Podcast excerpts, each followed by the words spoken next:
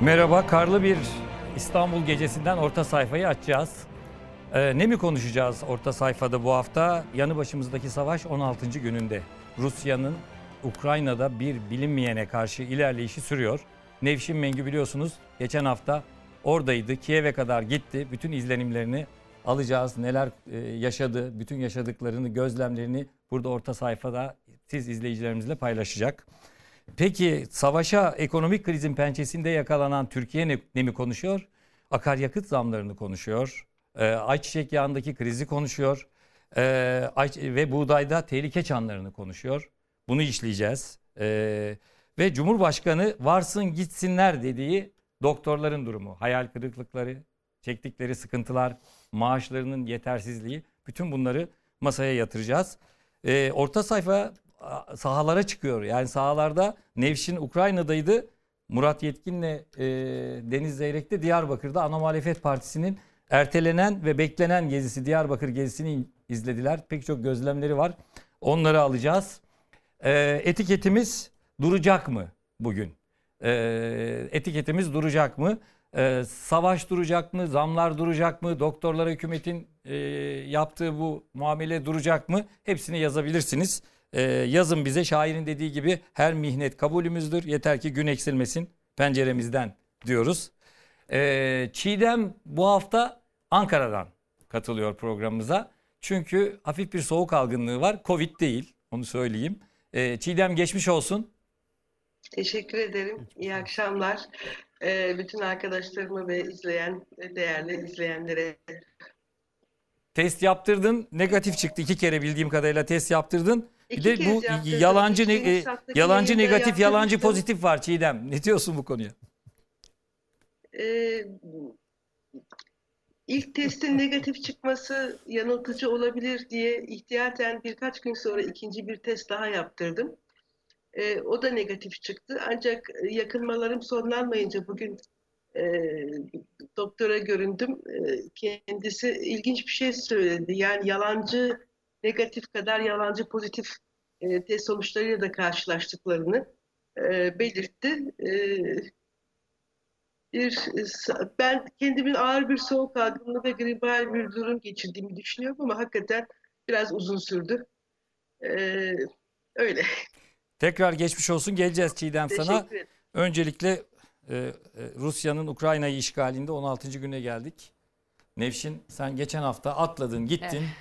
Oraya e, zaten hem e, kendi kanalından duyurdun hem e, bizlerle paylaştın izleyicilerimizle ama dahası var diye düşünüyorum. Hı hı. E, bir kere şunu söyleyeyim, Kiev'e kadar gittin. Evet. Sıcak çatışmaya denk geldin mi hiç? Sıcak çatışmanın ortasına da düşmedim. E, zaten akşamları sokağa çıkma yasağı var ama sokağa çıkma yasağı boyunca sürekli şey sesi geliyor, çatışma. İşte bir yerlere, çevresi çünkü bombalanıyordu Kiev'in. Şimdi biraz Kiev şeyi e, akamete uğramış durumda Ruslar açısından. İşgal harekatı diyeyim. E ama zaten sürekli bir savaş halindesin. E, Kiev, bu daha sonra bombalanan e, Vinitsa, Zirtomir kentleri, işte o böyle o bir yay gibi düşünebiliriz Çevnitsi'ye kadar. O e, hatta kalma, e, oraları şey yapma, görme imkanı buldum. Bütün ülkede bir savaş havası var, onu söyleyeyim. E, bir kısmı yansıyor bir videolara, bir kısmı yansımıyor. Hem ordu görev başında hem de onların lokal mobilize güçler dedikleri, E, lokal işte şeyler tarafından, yöneticiler tarafından organize edilen, gönüllülerin gidip kaydolduğu kendi şeyleri var. Halk yani e, orduya katılmış gibi düşünün, bir tür seferberlik hali. Bütün Kiev'de zaten hemen hemen her sokağın başında bir checkpoint var. Askerler ya da zaman zaman işte böyle halk kontrol ediyor. Onun dışında bütün köylerde dahi, köylerde dahi girişlerinde checkpointler var. Yani halk oranın halkı, halkları evet. Elinde pompalı, kimisinin av tüfeği neyse duruyorlar. Tek tek oradan geçerken arabaları durduruyorlar, pasaportlara bakıyorlar. Kimsin, necisin, nereye gidiyorsun, bu soruları soruyorlar. Yabancıysan hemen daha çok bir kuşku uyandırıyorsun. Ukraynalıysa anlaşıyorlar, Ukraynalı neyse. Yani böyle bir şey, gırtlak gırtlağa savaşa girecek bir şey var. Hava. Hava var Ukrayna'da. Durum sıkıntılı. Şimdi tabii kaç gün oldu hatırlayacak olsanız konuşuyorduk. Yani bu iki günde muhtemelen Kiev düşer, Rusya girer falan evet. Ee, Rus ordusunun e, yani bu, bu kadar e, yavaş yürü, gidiyor olması Rus ordusu açısından beklenmiyordu. Ukraynalılar şeyde enformasyon paylaşımda, kamuoyuyla paylaşımda çok çok iyiler. E, onun nedenini bilmiyorum. Belki biraz Amerikalılar da destek veriyor olabilir bu konuda Ukrayna'ya, ama İngilizler propaganda konusunda Ukraynalılar daha başarılı. Yalnız hakikaten Rusların da olacak işler değil. Ya mesela şey, Rus havadan paraşütle asker indirme yapıyorlar. Ya pek çok şeyin paraşütü açılmamış. Adamlar yere çakılıp ölmüş. Yani şimdi böyle acayip şeyler var. Yani Putin açısından o kadar rasyonel olmayan bir durumla karşı karşıya ki Putin. Şimdi bu sadece Ukrayna'nın doğusunda bu operasyonu yapsaydı, işte Donetsk, Luhansk neyse, hatta Kırım zaten referandumla Rusya'ya katıldı. Bugün karşılaştığımız tablo bambaşka olacaktı. Fakat hırslarına yenik düşüp, yani ben Büyük Rusya'yı yeniden canlandıracağım, Belarus, Ukrayna falan diye orduyu ta Kiev'e almaya falan işi götürünce, şimdi bu sefer hem Rus ordusunun eksiklikleri ortaya çıktı, Nevşin, hem de şey durduk soracağım. Yerde bu Batı'yı noktada, birleştirdi. Bu noktada bir şey soracağım. Karşı. Şimdi bu Putin işte ta Kırım'ı e, ilhak ettikten Hı-hı. itibaren bu işe hazırlanıyordu, işte NATO evet. doğuya doğru genişlemesinden. Fakat senin anlattıklarından görüyoruz ki pek hazırlık mazırlık yok ortada. Yani evet. plansız programsız dalmışlar yani. Şu anlaşılıyor zaten. Hakik orduyu önce tatbikat yapılacak diye sınıra yığdı, Belarus'a yığdı, hatırlayacak olursanız. Ve anlaşılan Rus birliklerinin hakikaten sadece tatbikat olacağını düşünüyormuş büyük bir kısmı. E, savaşa gittiklerini düşünmemişler. Ve ciddi bir lojistik sıkıntısı da çekiyorlar. Örneğin Herson'da, Herson'a tamam girdi Rus ordusu tutuyor ama şöyle lojistik sıkıntısı, yani süpermarketleri yağmalıyorlar. Köylünün gidiyor tavuğunu çalıyor falan. Şimdi bütün Rus askerleri. Rus askerleri. Rus askerleri. Rus askerleri. Yağma, yani bayağı yağma, yağma yapıyor. Yani. Ulaşmıyor demek ki, lojistik olarak ulaştıramıyor oraya, yiyecek ulaşmıyor. Ya, ya, ölülerini geliyor bırakıyorlar. İkinci Dünya Savaşı'ndaki şeyleri tabii yaşıyoruz, tabloları yani. Ama sadece bu lojistik sorun da değil. Bu ciddi bir disiplin sorunu da var demek kesinlikle, ki. Kesinlikle. Yani Ee, sadece lojistik eksikliği doğrudur. Fakat şimdi doğrudur. İşin şey tarafı, bu bir dünya savaşına dönüşecek mi dönüşmeyecek mi korkusu içindeyiz. Şimdi Biden tekrar bu sefer bugün söyledi. Dedi ki bu üçüncü Dünya Savaşı Ukrayna'da olmayacak. Biz böyle savaşmayacağız Ukrayna'da, ama NATO ülkelerinden bir tanesine Rusya'nın herhangi bir müdahalesi söz konusu olsa o zaman en sert cevap vereceğiz diye bir kere daha altını çizdi. Fakat Rusya Polonya pardon Ukrayna Polonya sınırına şimdi Patriotlar yerleştirilmiş durumda. Tam sınırda duruyorlar. O, yani hakikaten ortalık gergin. E şimdi yirmi bin kadar yabancı savaşçı Ukrayna için savaşmak için Ukrayna'ya gitti. Suriyeliler falan vardı videolarını. O da onu söyleyeceğim. Şimdi Putin söyledi, on altı bin kadar da yabancı savaşçı yabancı Rusya savaşçı için var. Savaşmaya gidecek. Suriyeliler var. Bir de Rus Telegram kanallarında Ee, işte Rusya için savaşmaya gönüllü yabancı savaşçılar diye Hizbullah armalı askerlerin ya da işte neyse milis mi, militan mı dersiniz, onların fotoğraflarını paylaştıklarını gördüm ya, Rusların propaganda kanallarında. Hizbullah deyince İran, İran da akla geliyor. Yani, evet. yani İran da bu yani konuda Ukrayna'ya bir... karşı Rusya'nın... Aynen. Yani, öyle mi yani? Hakikaten. Öyle paylaşmışlar öyle, Rus Telegram kanallarında, herhalde yani. Göreceğiz. Tabii şimdi burada için içinde ne diyorlar bu strateji uzmanları? E, amatörler büyük strateji tartışır, profesyoneller lojistik tartışır tartışır diyorlar.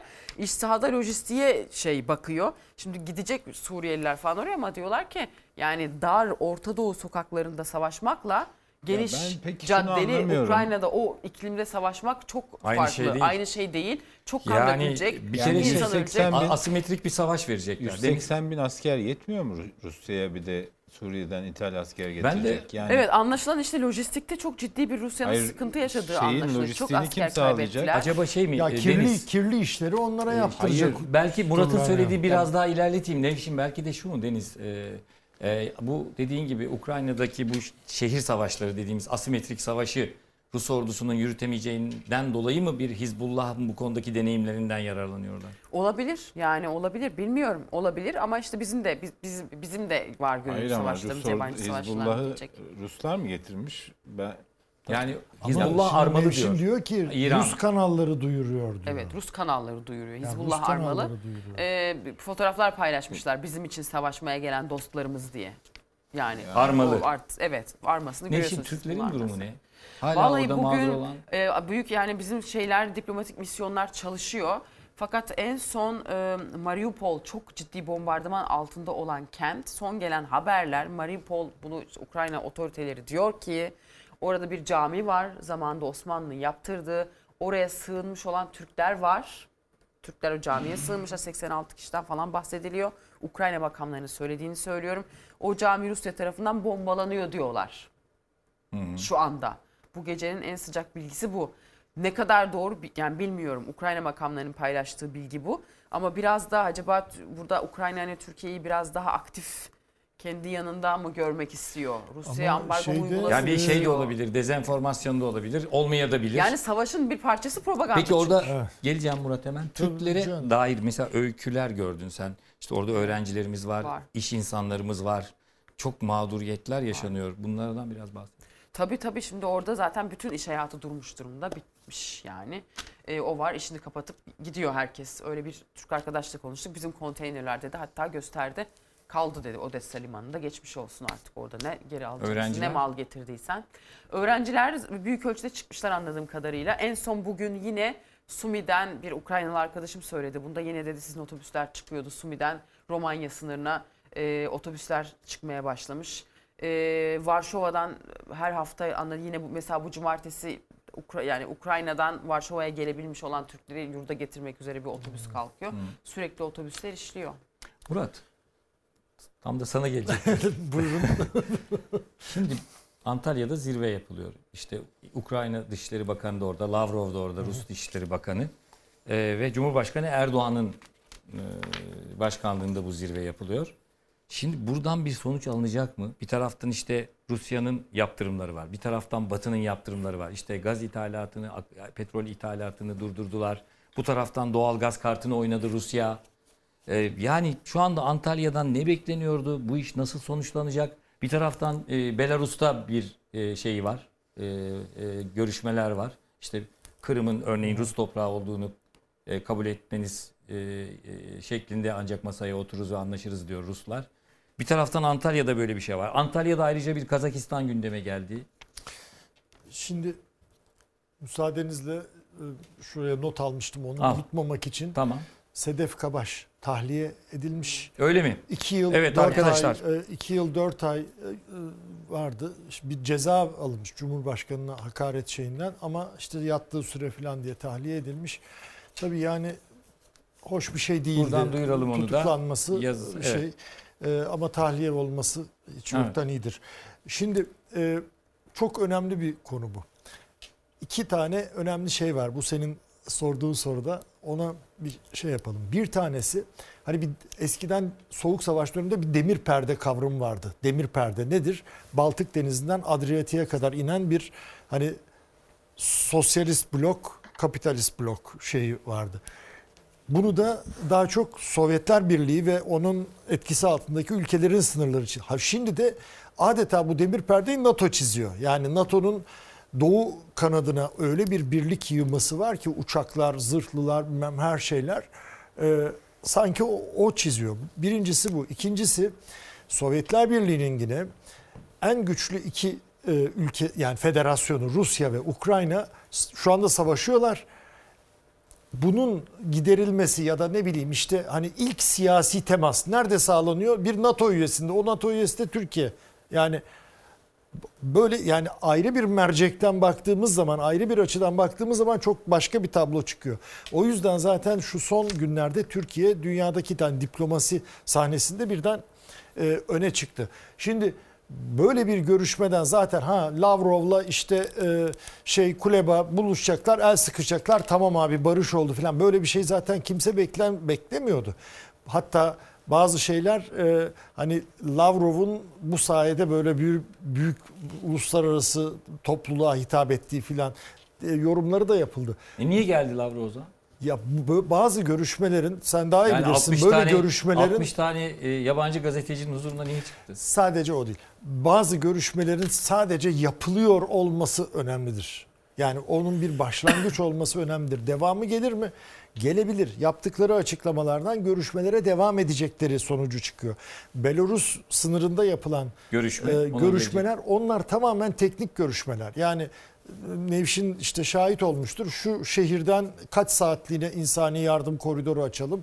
Şurada ne kadar işte e, ateşkes sağlansın filan. Siyasi görüşmeler değil onlar. Tamamen askeri heyetlerin işte ya da sağlık heyetlerinin filan görüşmeleri. Şeyde e, oysa burada Dışişleri Bakanları görüşmesi var.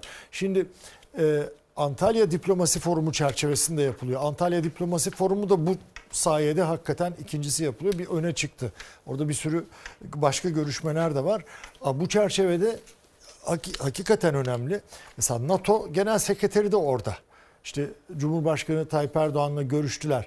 Yani NATO Genel Sekreteri teşekkür etti mesela Türkiye'ye işte buradaki çabasından dolayı filan.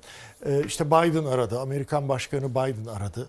Ee, filan yani bir hızlanma var. Bir... Bu iş e, hani biz gazeteciler, haberciler kime yarar şeklinde de soru soru soruyoruz. Kabinede mesela Mevlüt Çavuşoğlu'nun e, ismi geçiyordu. Değişiklik olacak, olmayacak. Hatta yerine namzetler vardı. Dışişleri Bakanı Mevlüt Çavuşoğlu'nun işine yaradı mı? Ben o topa hiç girmedim. Hiç zaten değişeceğini düşünmüyordum ama bu ama kulislerde var... söyleniyordu. Deniz de duymuştur sanıyorum. Yani ee, zaman zaman yerine ama, namzetler aranıyordu. Ama şunu söyleyebilirim. E, Beştepe'de özellikle bir ekip e, Mevlüt Çavuşoğlu'nun e, aleyhine çalışıyor diye Ankara'da duyuluyordu. Deniz de duymuştur. Evet, ben de... E, şimdi onlar biraz e, geriye duruldu çekildi. Ama şunu da söylememiz lazım. Çok, Çok yaşa. yaşa. Şunu da söylememiz lazım. Bu başarı Ee, yakın zamana kadar burun kıvrılan işte monşerdir denilen bilmem nedir denilen okumuş insan düşmanlığı, yani o doktorlara da geleceğiz, okumuş insan düşmanlığı, nitelikli insan nitelikli insan düşmanlığı Türkiye'nin yüzünü ağartan Dışişleri Bakanlığı'nın diplomatları oldu. Yani Erdoğan'ın trafik tabii, tabii. konuşma trafiğine kadar, Erdoğan'ın konuşma trafiğinin tasarımına kadar Dışişleri Bakanlığı, yıllardır dışlanan, horlanan bilmem diplomatlar bu defa savaş, gerçekten... Savaş Erdoğan'ın tabiriyle tırnak içinde monşerleri öne çıkardı. Monşerler demek ki sayesinde öyle monşer deyip oldu. geçmemek ya gerekiyor. Bence, bence açık konuşmak lazım. Evet. Antalya Diplomasi Forumu şu anda galiba başında Murat Karagöz var, büyükelçi. Daha önce Amman ve Moğolistan Arkasında büyükelçiliğini yapmıştı. Arkasında da çok ciddi bir ekip Elif, var. Engin Soysallar e, var. İşte çok bayağı bir ekip var yani. E, Murat Eserler var. Elif Ülgen Güney Afrika'dan dönmüştü. O da ona... Hı. E, katıldı. Ee, büyük çaba harcıyorlar. Yani bunu sıradan işte e, Türk'ün Türkiye propagandası olmaktan çıkarıp... Sevgili izleyiciler... Yalnız geçen sene de pek kimse gelmemişti. Onu da tamam işte ama onlar sonradan şey büyük Bu defa yetmiş beş ülkede... Ee, izleyicilerimizle, evet, ama yani de, de var izleyicilerimizle de paylaşalım. Hem Murat Yetkin hem Deniz Zeyrek diplomasi de çok deneyimli iki gazeteci. Ee, bu saydıkları isimler de Türk dışişlerinin e, tabii, gerçekten tabii. nitelikli... Ee, tamamen tecrübeli, meritokrattan yani liyakatlı tabii, tabii, tabii. E, insanları donanımlı, bunu da söyleyelim. Yani bir, bir anlamda Sayın şey... Cumhurbaşkanı'nın ve çevresinin monşer dediği o kavramın içinde yer alan fakat ne kadar Türkiye'ye gerekli olduğu e, bu savaşta bir kez daha ortaya çıkan isimler. Tabii tabii. Yani ben, ben şunu demek istiyorum. Yani işte Nevşin doğru söylüyor. Antalya Diplomasi e, Forumu ilk yıl biraz ölü doğdu. Yani e, biraz işte zaten davet ettikleri gazeteciler... Nedenini de söyle. Efendim? Nedenini de Çünkü söyle. Çünkü iktidar onu, onu iletişim başkanlığının bir şeyi gibi kullanmak istedi. P R çalışması gibi kullanmak istedi. Evet evet. İstedi. Yani Türk'ün Türkiye propagandası dediğim şey o. Ama sonra profesyoneller geldi, büyükelçiler geldi. Bu tür şeylerin... Bunu da Çavuşoğlu sağladı. Bunu da söyleyelim. Tabii tabii. Çavuşoğlu tabii. kurdu yani, o ekibi de. Çavuşoğlu desteklemese zaten nasıl yapsınlar Olmaz yani? Olmaz zaten. Ve, Ve saraydaki dışişleri danışmanları var mesela bizim de bildiğimiz isimler. Kim Bu var? işin biraz böyle dışında mı kaldılar? Daha çok böyle dışişleri üstlendi değil mi artık bunu? Yani geçmişte gö ya örneklerini ben, gördüğümüz. Bak ben şuna üzülüyorum. Yani e, kusura bakmasınlar. Hiç kusura bakmasınlar. Adam gitmiş ilahiyat okumuş. Bilmem fe şey felsefesi okumuş. Gelmiş iyi İngilizce konuşuyor diye... Ee, dış ilişkileri koordine etmeye kalkıyor. Dışişleri Bakanlığı'nın işine karışıyor vesaire. Yani kendini diplomat zannediyor. Zaten biliyorsun büyükelçi ünvanını da böyle şey gibi dağıttılar. dağıttılar Önüne gelene büyükelçi dediler. Ya başka bir şey söyleyeyim. Şimdi, İngilizce bilmeyen e, diplomatlar var. Ya o o, şey, o da ayrı bir konu. Yani yani. O, o FETÖ'nün Türkiye'nin evet. başına açtığı bir şeydir. Ya bu bu şeyde de, özür dilerim kesim ek olarak söylüyorum. Güçlendirmek için Deniz'in dediğini söylüyorum. Mesela şu son olay, bu bütün şu işi kotaran, bir de işin Antalya Diplomasi Forumu dışında da bu temasların olmasını sağlayan işte Büyükelçi Sedat Önal var. Bakan yardımcısı Bakan yardımcısı. ve Yönetcan Yönetcan Tezel var. Bütün bu Rusya, İşte Ukrayna, Orta Asya falan oradan sorumlu. Zaten Çavuşoğlu'nun görüşmelerinde de biri sağında biri solunda oturuyordu. Çünkü bütün onların sırtından gitti yük. Yani tabii, tabii. Hani beğenilmeyen monşerler Türkiye'nin yüzünü ağarttı. Aynen yani öyle bu oldu. Bu böyle oldu yani. Başlık bu. Aynen öyle Murat. Yani sonuçta Antalya formunu bir fırsata çevirdiler. Evet. Uluslararası katılımı artırdılar. Dışişleri Bakanları seviyesinde çok fazla katılım oldu. Dolayısıyla Rus Dışişleri Bakanı da geldi. Ukrayna Dışişleri de Bakanı. Ya bir yeri diplomasi de böyledir. Cazip kılarsanız bütün dünya orada boy göstermeye başlar. Evet. Orası bir şeye işte Münih Konferansı'na herkes laf ediyor ya Türkiye'de. Münih Konferansı'na katılanlara laf ediyorlar. Münih Konferansı böyle bir uluslararası platformdur. Aynen. Güvenlik ve savunma politikalarının konuşuldu. Antalya e, diplomasi formuna da eğer müdahale edip şey yapmazlarsa, yani eğip bükmeye kalkmazlarsa o yolda gidebilir. Bir, yani senin böyle bir şüphen var mı? Ya ben Türkiye'de artık her şeyi bekliyorum. Çünkü Türkiye'de iyi olan şeye tahammülsüzlük var yani. İşte örnek Boğaziçi Üniversitesi. Ya da gasp etme. Tahammülsüzlük tabii, ya da gasp etme. Ya işte ama yani gasp ettiklerinde bozuyorlar yani. Bozuyorlar ve tamir edemiyorlar. Ya şimdi Boğaziçi Üniversitesi Türkiye'nin yüz akı mesela. Niye müdahale edersiniz durduk yerde? Niye dışarıdan rektör atarsınız? Niye şey, ucube bir yani fakülte kurarsınız? Arabesk anlayış var ya, ya ya benimsin ya toprağın yani evet. Böyle yani. Evet evet yani bunun ya gibi. Işte, bundan, benim diplomatım, neyse, benim üniversitem, çıkmayalım. Benim hocam, benim doktorum, senin doktorun böyle. Ukrayna'dan çıkmayalım. Evet. Ee, Dok yani netice itibariyle şey. işe diplomatlar el attığı zaman bir e, diplomasinin bir rayı vardır, rotası vardır. Ona oturttuğunuz zaman tıkır tıkır işliyor her şey. Evet. Burada da gördük. Evet. Yani bir sonuç beklenmese de e, Türkiye açısından bakın ben e, uluslararası medyayı takip ettim. Bütün yabancı medya Türkiye'den yayın yapıyordu, Antalya'dan. Yani hangi kanala, ha, uluslararası haber kanalına çevirseniz Türkiye'ye bağlantı. Bu müthiş bir şey. P R. Yani ister Tayyip Erdoğan'a yazsın, ister diplomatlara yazsın, bunun bir şey yok. E, ha ama bunu siz iç siyasette kullanmaya kalkarsanız. kalkarsanız da o görüşmeden bir şey çıkmadığı için, sonuç alınamadığı için hayal kırıklığına uğrarsınız. Yani şu anda Ukrayna ile Rusya'yı barıştıran biri dünyada ciddi, yani sadece kendi ülkesinde değil, dünyada ciddi kahraman olur. Fakat Lavrov da şeyin altını çizdi. Ya Antalya forumu falan hani buraya geldik ama asıl müzakereler Belarus'ta oldu. Doğru. Onu da şey yapayım falan ama diye söyledi. Kazakistan'da da olabilir dedi. Bakalım olacak mı? Daha önce Türkiye'ye gelmeyeceğiz diyordu. Geldi. Evet. Geldi. Yani Belarus'ta devam ediyor. Bir taraftan da Belarus var. Bir taraftan Kazakistan gündemi geldi. Yani. Çiğdem'e geleyim şey arkadaşlar. Deniz son bir şey söyleyeyim. Diplomaside önemli olan şey bir şeyi sürece dönüştürmektir. Yani işte Minsk süreci var mesela şeyde Karabağ sorununun şeyi için. Sonuçlanamamıştır, başarısız olmuştur ama bir açık kapı bırakmıştır. Burada da bir sürece ihtiyaç var. Yani bir toplantıda her şey olup bitmiyor. İşte Suriye için Soçi süreci var. Ayrıca, Kazakistan süreci var. Ayrıca e, hala Minsk yani Ukrayna için Minsk süreci devrede ve onun başında da Avrupa Güvenlik evet. İşbirliği Teşkilatı'nın e, bu işten sorumlu olan da bir Türk, Türk diplomat yine Halit Çevik. Yani evet. evet. Arkadaşlar Çiğdem'e geliyoruz. Çiğdem tabii Ukrayna krizi demişken Türkiye'de de işte gündem biliyorsun savaşa e, ekonomik krizin pençesinde yakalandı Türkiye ve ayçiçek krizini konuşuyoruz. Akaryakıta üst üste zamları konuşuyoruz. İşte tehlike sinyalleri veren buğdayı konuşuyoruz. Özellikle ayçiçek meselesi çok uzadı.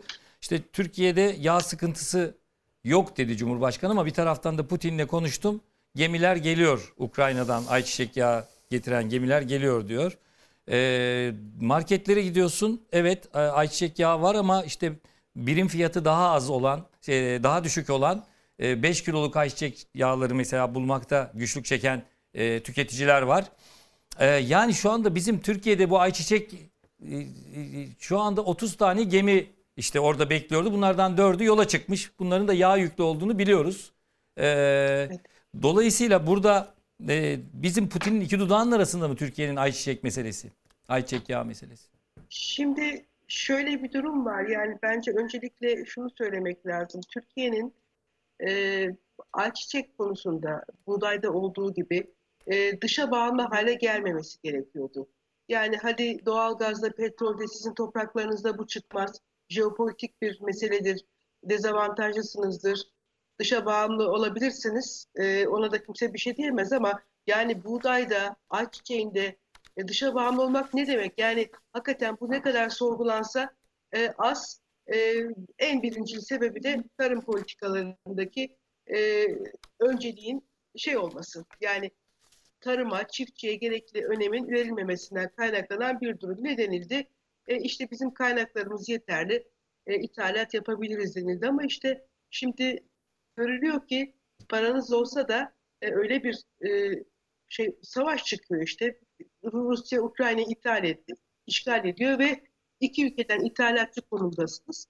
E, böyle darda kalabiliyorsunuz. Soruna gelecek olursa e, evet yani Cumhurbaşkanı Erdoğan'ın Putin'le görüşmesinin ardından bu gemiler yola çıkmış da şöyle bir e, incelik var. E, onu bir e, okurumuz da e, bir maille hatırlattı, paylaştı. Gerçekten resmi gazetede yayımlanan bir Cumhurbaşkanı kararı var üç Mart tarihli. Orada e, alınan kararla bu ithalatta aranan bir takım belgeler ve sertifikalar aranmaz hale getiriliyor. Yani mevzuat bu ithalata uyduruluyor. Ee, şey yapabiliriz, açıp bakabiliriz, herkes erişebilir ee, o karara. Risk esaslı analiz diye bir kriter getiriliyor. Yani bizim buradan anlamamız gereken e, kısa bir denetim değil de yani ürün bazında bir denetim değil de biraz daha anladığım kadarıyla genel bir e, biraz daha tahmini e, ve kuralların gevşetildiği bir e, rejim esas alınıyor. İthalat yapılabilsin diye. Tabii burada e, galiba biraz halk sağlığı ile ilgili bir meselenin de ikinci plana atıldığı Tabii gibi bir anlam. Tabii bu boyutu da var çıkıyor. Dediğin doğru. Evet. Ya Çiğdem şimdi az önce dedin ya mevzuat değişiyor hemen oradan Tarım Bakanı'na yani bizim bu dışa bağımlılığımızı İthalatla işte paramız var ithal ediyoruz diyen bir bakan vardı işte Bekir Pakdemirli. E, şimdi işte Cumhurbaşkanı Devlet Denetleme Kurulu'nu devreye soktu.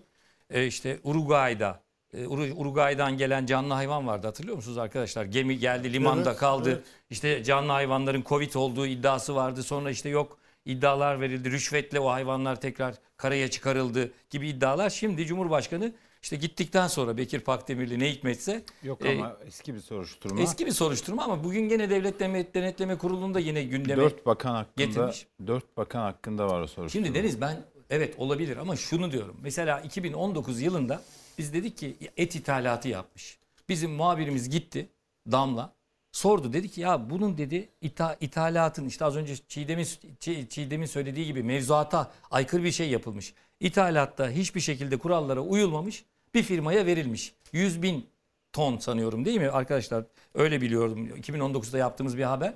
Ve aynen şu cevabı verdi. Azarladı muhabirimizi. Ya bunlar dedi ıvır zıvır şeyler dedi. Bunlara mı bakıyorsunuz dedi. Ne var dedi yani verilmişse verilmiş böyle bir mevzuatın dışına çıkılmış. E, peki bir yüz bin liralık ihale için ya Cumhurbaşkanı iki bin on dokuzda niye Devlet Denetleme Kurulu'nu devreye sokmadı? Niye iki bin on dokuz, iki bin yirmi, iki bin yirmi bir, iki bin yirmi iki ve adam gittikten sonra şimdi Devlet Denetleme yok, yok. Kurulu? Cumhurbaşkanı ben olayı biliyorum. Hatta e, dört bakan hakkında başlattı. O bakanlardan ikisi gitti. Biri Tarım Bakanı, biri Ticaret Bu Bakanı. Bu da buradan mı gitti diyorsun? E, bununla ilgisi var mı bilmiyorum ama e, diğer iki bakanın da topun ağzında olduğu söyleniyor. Hangileri? Evet. Şimdi söyleyip şey yapmayalım, Hayır, kork korkutmayalım. Yok yani topun ağzında kim iddia ediliyor söyleyebiliriz. Efendim? İddia diyorsun yani. Yani bir Sağlık Bakanlığı'nda böyle bir inceleme olduğunu biliyorum. Bir Sayın de, Fahrettin Koca ile ilgili. Bir de galiba Spor Bakanlığı ile ilgili. Yani bu şeyler, federasyonlar, şunlar bunlar onlarla ilgili bir takım şeyler. Yani sen şunu diyorsun. Devlet Denetleme Kurulu raporunu gerçekten burada bir şey usulsüzlük var dediğinde Cumhurbaşkanı o bakanı alıyor mu diyorsun? Yok yok yani Cumhurbaşkanı'na o dönem çok şikayet gidiyordu bu bakanlarla ilgili. Ee, o da Devlet Denetleme Kurulu'nun başındaki e, isme böyle bir talimat verdi. Bu bakanlıklarla ilgili bu böyle iddialar var araştırın diye. Yani e, gitme nedenlerinin... Şimdi olduğunu... sen bana gene diyeceksin öğretmen gibi, hoca gibi, kimya hocası gibi sıkıştırma beni diyeceksin ama iki bin on dokuzda bu yolsuzluğu Fox Haber e, muhabiri Damla e, Söken'le duyurmuş. iki bin on dokuz, iki bin yirmi, iki bin yirmi bir, iki bin yirmi iki bu soruşturma ne soruşturmaymış ya? Bir tek o yolsuzluk değil. Başka yolsuzluklar var. Bir projesi var mesela Tarım Bakanlığı'nın. iki yüz milyon dolar civarında para harcadılar. Bütün e, Türkiye'ye istasyonlar diktiler. Yani o istasyon o kadar pahalı bir teknoloji ki İstanbul Teknik Üniversitesi ile birlikte yapıyorlardı. E, ha, hava durumunu ölçüyor, toprak analizi yapıyor. Hatta istasyonun üzerinde kamera ve alıcı var. Tarlada çalışan insanlarla iletişim kurabiliyorsunuz yani. Kam- kamerayla görüyorsunuz insanları. Üstündeki şey hoparlörlerle seslenebiliyorsunuz. Bu oturduğunuz merkezden. Böyle bir şey yani düşün, milyon iki yüz milyon dolar. O proje ne oldu mesela? Vah vah. Yapan bakan gittikten sonra çöpe atıldı. Şimdi bu bir sadece yüz bin liralık ihale değil ki. Milyonlarca liralık, milyonlarca yani dolarlık. Yani Pakdemirli'den önceki. Tabii. Bakan. Ya Faruk Çelik, Mehdi yani Eker. Yani şey yapalım, yani açık getirelim diye sordum. E, tamam da şimdi mesela şöyle düşünün. E, Faruk Çelik başlattı. E, şimdi bir sürü para harcadı. Devlette devamlılık esastır. Mehdi Eker geldi diyelim. Ben bu şey, projeyi sevmedim. Kapatın diyebilir misiniz yani? Hayır, bir de sanki başka bir hükümetin bakanı olsa yine tamam mı? Yine AK Parti tabii, hükümetinin yani, bakanı. Yani Bekir Pakdemirli'nin ona sahip tamamen artık fraksiyon için kavgaları, tabii, şahsi menfaatler ya, peki falan yani. İşin sonunda yani sen anlıyorum ki hani Ankara'da bazı kulislere vakıfsın, almışsın. Asıl görevden alınma nedeni ne mesela? Ya şu, sana gelen şu, şey maalesef, ne? Kuşlar ne diyor bakın, mesela Deniz? Ma maalesef, maalesef mesele e, bunlar değil. Keşke bunlar olsa. Keşke şu yolsuzluğu yaptı, bu yüzden gönderdim olsa. Öyle olmuyor işte. Referanslar devreye giriyor. Yani Ziya Selçuk niye gitti? Başarısız mıydı Allah aşkına? Yani şu andaki bakan Ziya Selçuk'tan... Referanslar derken? Ya işte tarikatlar Tarikat devreye giriyor. Bu adam diyor daha Cemaat başarılıdır. Var. O gidiyor, onu koyuyor. İşte... Peki iktidarın diğer ortağının referansıyla alınıp koymada olabilir mi? Böyle yok şey. Yok sanmıyorum. Yani Tarım Bakanı ile ilgili böyle sanmıyorum, bir duyum var mı? Yok. Bahçeli, Bahçeli bu konuda çok net. Ben bakan falan istemiyorum diye baştan tavrını koymuş. İktidarda M H P'nin yani hükümet olarak... Doğan'ın söylediği başka bir ben şey. Ben başka mi? bir şey söylüyorum Deniz. Yani Tarım Bakanı ile ilgili e, bu anlamda iktidarın ortağı M H P'nin bir tasarrufu olmuş olabilir mi Cumhurbaşkanı üzerinde diyorum. Bence yeni bakanın referansı daha şey etkili olmuş olabilir. Gelen bakanın. Evet. O zaman gelen bakanla referansı etkiliyse giden bakanda da bir şekilde bir şey var demektir. Eskiden vardır düz da, mantıktan. E, eskiden vardır yani. Da o ortadan kalkmıştır. Daha güçlü bir referans olan daha güçlü biri karşısına çıkmıştır. Ya bu kadar bak biraz aç. Cumhurbaşkanlığı. İzleyicilerimiz de biraz aç. Cumhurbaşkanlığı. Doğancığım şey bir Deniz'e ek yapayım. Lütfen. Evet Murat sen Deniz'in Bekir Bozdağ AK Parti ile Milliyetçi Hareket Partisi artın alt, arkasındaki ya da arasındaki özür dilerim ittifakın mimarlarındandır. Yani o ittifakın ol, değil mi Deniz? Doğru. Olmasını sağlayan kişilerdendir. Dolayısıyla hani e, M H P'nin tam desteği olduğunu söyleyebiliriz. Adalet Bakanı'nda yani. M H P ile e, tartışmalarına tanık oldu bütün Türkiye. Evet. Yani şey, Abdülhamit Gül'ün. Evet. Dolayısıyla hani bu dediğin o o alan O alanda olabilir yani. Yani ama bir anlamda baktığında parametreler, tarikatlar da ya, olabilir, referans şeyleri, Cumhurbaş... noktaları. Başka bir siyasi parti ortak da olabilir. Ya iktidar. Cumhurbaşkanlığı e, hükümet sisteminde böyle bir şey bazı kararların altında falan böyle mantık aramak, sistematik bir şey için doğru analiz yapmak doğru değil. Be Bekir Pakdemirli Milli Gazete çok eleştiriyordu. Herkes Milli çok Gazete iyi. Çok haberi çıkıyordu. Ne bu ifade eder bilmiyorum. Ya aslında hani Saadet Partisi'ne yakın bir gazete. Hı hı. Ama orada çok özel haber. Tarım Bakanlığı'nı çok yakından izliyorlardı yani. Hani bilmiyorum not olarak düşmüş olayım. Böyle de bir şey. İleride, de ileride bir... Bekir Pakdemirli'nin dönemi bir de ne olarak alınacak biliyor musunuz? Tabii Cumhurbaşkanı'nın imzasıyla çıkıyor her şey ama tarım hem de tam orman yangınlarının olduğu sırada bütün orman arazilerindeki yapılaşmanın yetkisinin Turizm Bakanlığı'na devredilmesi. Bekir Pakdemirli'nin ileride anılacağı ya da artık hesap sorulur mu sorulmaz mı? Senin... Esas bu şeydir. Ya bir dakika yani. Orman yangınları demişken orman şeyi de soralım. Orman yangınlardaki başarısızlığı da tabii. Ayrıca o şey, ama... Bir dakika biz bu arada yangın söndürme uçağı aldı mı Türkiye acaba? Hani yoktu. Alacağı söyleniyordu. Beş tane değil mi? Alındı mı acaba? Ben duymadım. Alındı mı acaba? Bunu bir, bir kontrol edelim ya. Edelim bir ona da bir bakalım. Alındı mı? Evet. Çünkü yine yaz geliyor ve yine orman yangını olacak yani. Hadi bu işi sen üstlendir. Evet, ben İngiliz şirketli pazarlık sürüyor. Yani pazarlık et. Bu işler şimdi, pahalı işler olduğu şimdi, için. Şimdi e, tekrar Çiğdem'e geleceğim. Çiğdem, ayçiçek yağında Cumhurbaşkanı Erdoğan'a göre suçlu Bitkisel Yağ Sanayicileri Derneği. Benzer bir durumda üst üste zam gelen akaryakıtta görüyoruz. İşte altı tane zam geldi üst üste. E, benzin işte yirmiye, motorin yirmi bire dayandı. yedinci zam gelecekti ki enerji piyasası, E P D K Enerji Piyasası Dağıtım Kurumu şeyle akaryakıt bayileri derneğiyle karşı karşıya geldi ve zam geri alındı. yedinci zam gelseydi artık nereye gidecekti akaryakıt? Onu var sen düşün. Yani bu suçlu arama, yani bir taraftan işte ayçiçek yağında suçlu bitkisel yağ sanayicileri, akaryakıtta suçlu işte şeyler, akaryakıt bayileri. Bunu nasıl açıklayacağız? İzleyicilerimize biraz bunu açar mısın?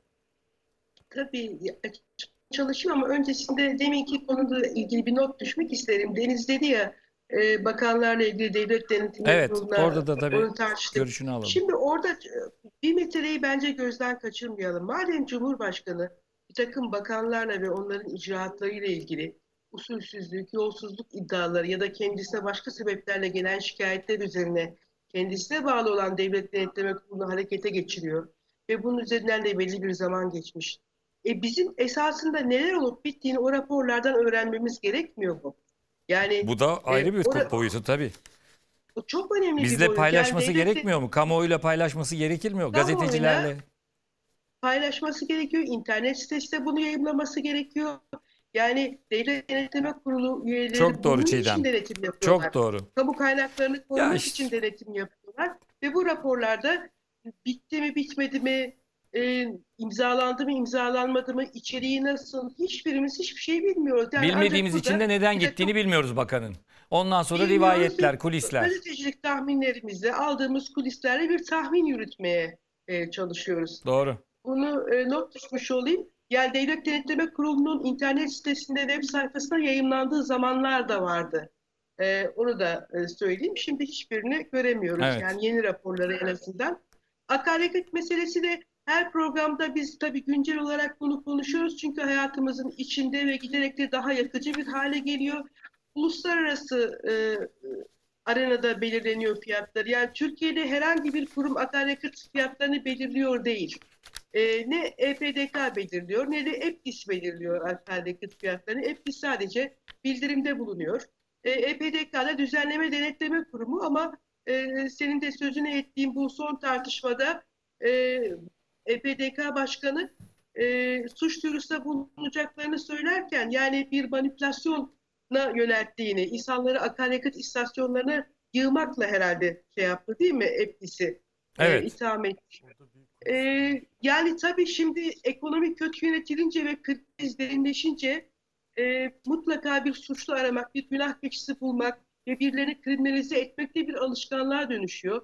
E, yöneticiler tarafından e, ve iktidar zihniyeti tarafından. E, akaryakıtta da aynı şey, akaryakıtta gördüğüm şey işte senin söylediğin gibi e, ayçiçek yağında da görüyoruz. E, bu tamamen uygulanan e, politikalarla ilgili bir şey. Yani evet, akaryakıt uluslararası piyasalarda belirlenen bir şey de e, şimdi Türkiye'de de bir e, kur faktörü var ve bu kur faktörü de kötü faiz politikasının, kötü ekonomi politikasının bir sonucu. Yani e, akaryakıtta mesela bir indirim yapıldığında bizdeki kur artışı yüksek olduğu için o başa başa geliyor. Yani biz bundan faydalanamıyoruz, bir şeyi de görmüyoruz, olumlu bir sonucunu da görmüyoruz. Bunu e, vatandaşların da bir kısmı biliyor, bir kısmı bilmiyor. E, ama e, sorunun en azından yarısı, çok büyük bir bölümü bizim kendi içimizdeki kötü ekonomi yönetiminden kaynaklanıyor. Bunun altını net bir şekilde çizmek lazım. Bir vergi indirimi olur mu sence önümüzdeki günlerde Çiğdem? Geçen programda da yani, sormuştum ama.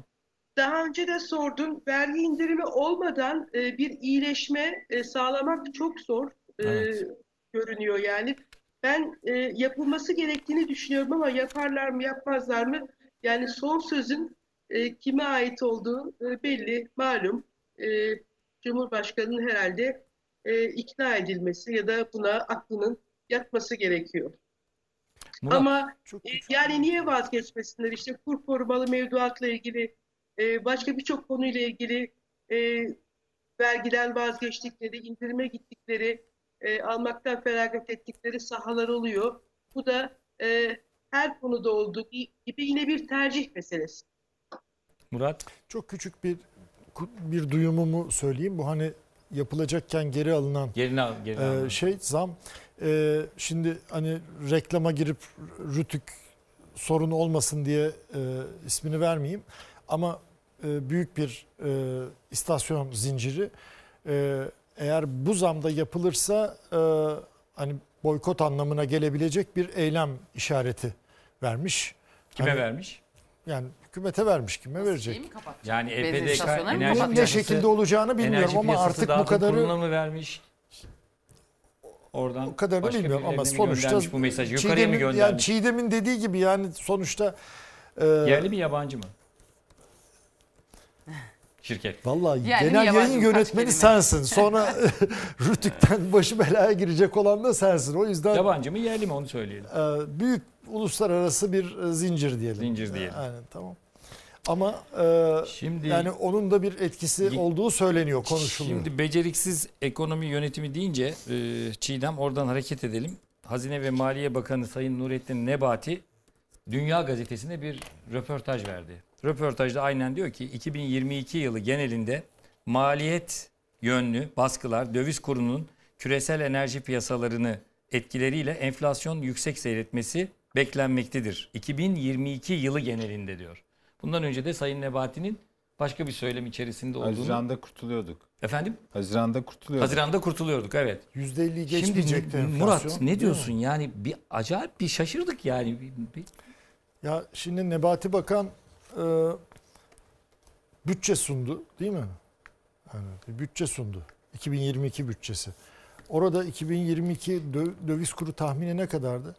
iki bin yirmi iki sonu dokuz buçuk liraydı değil mi? Şimdi ne kadar? on beş.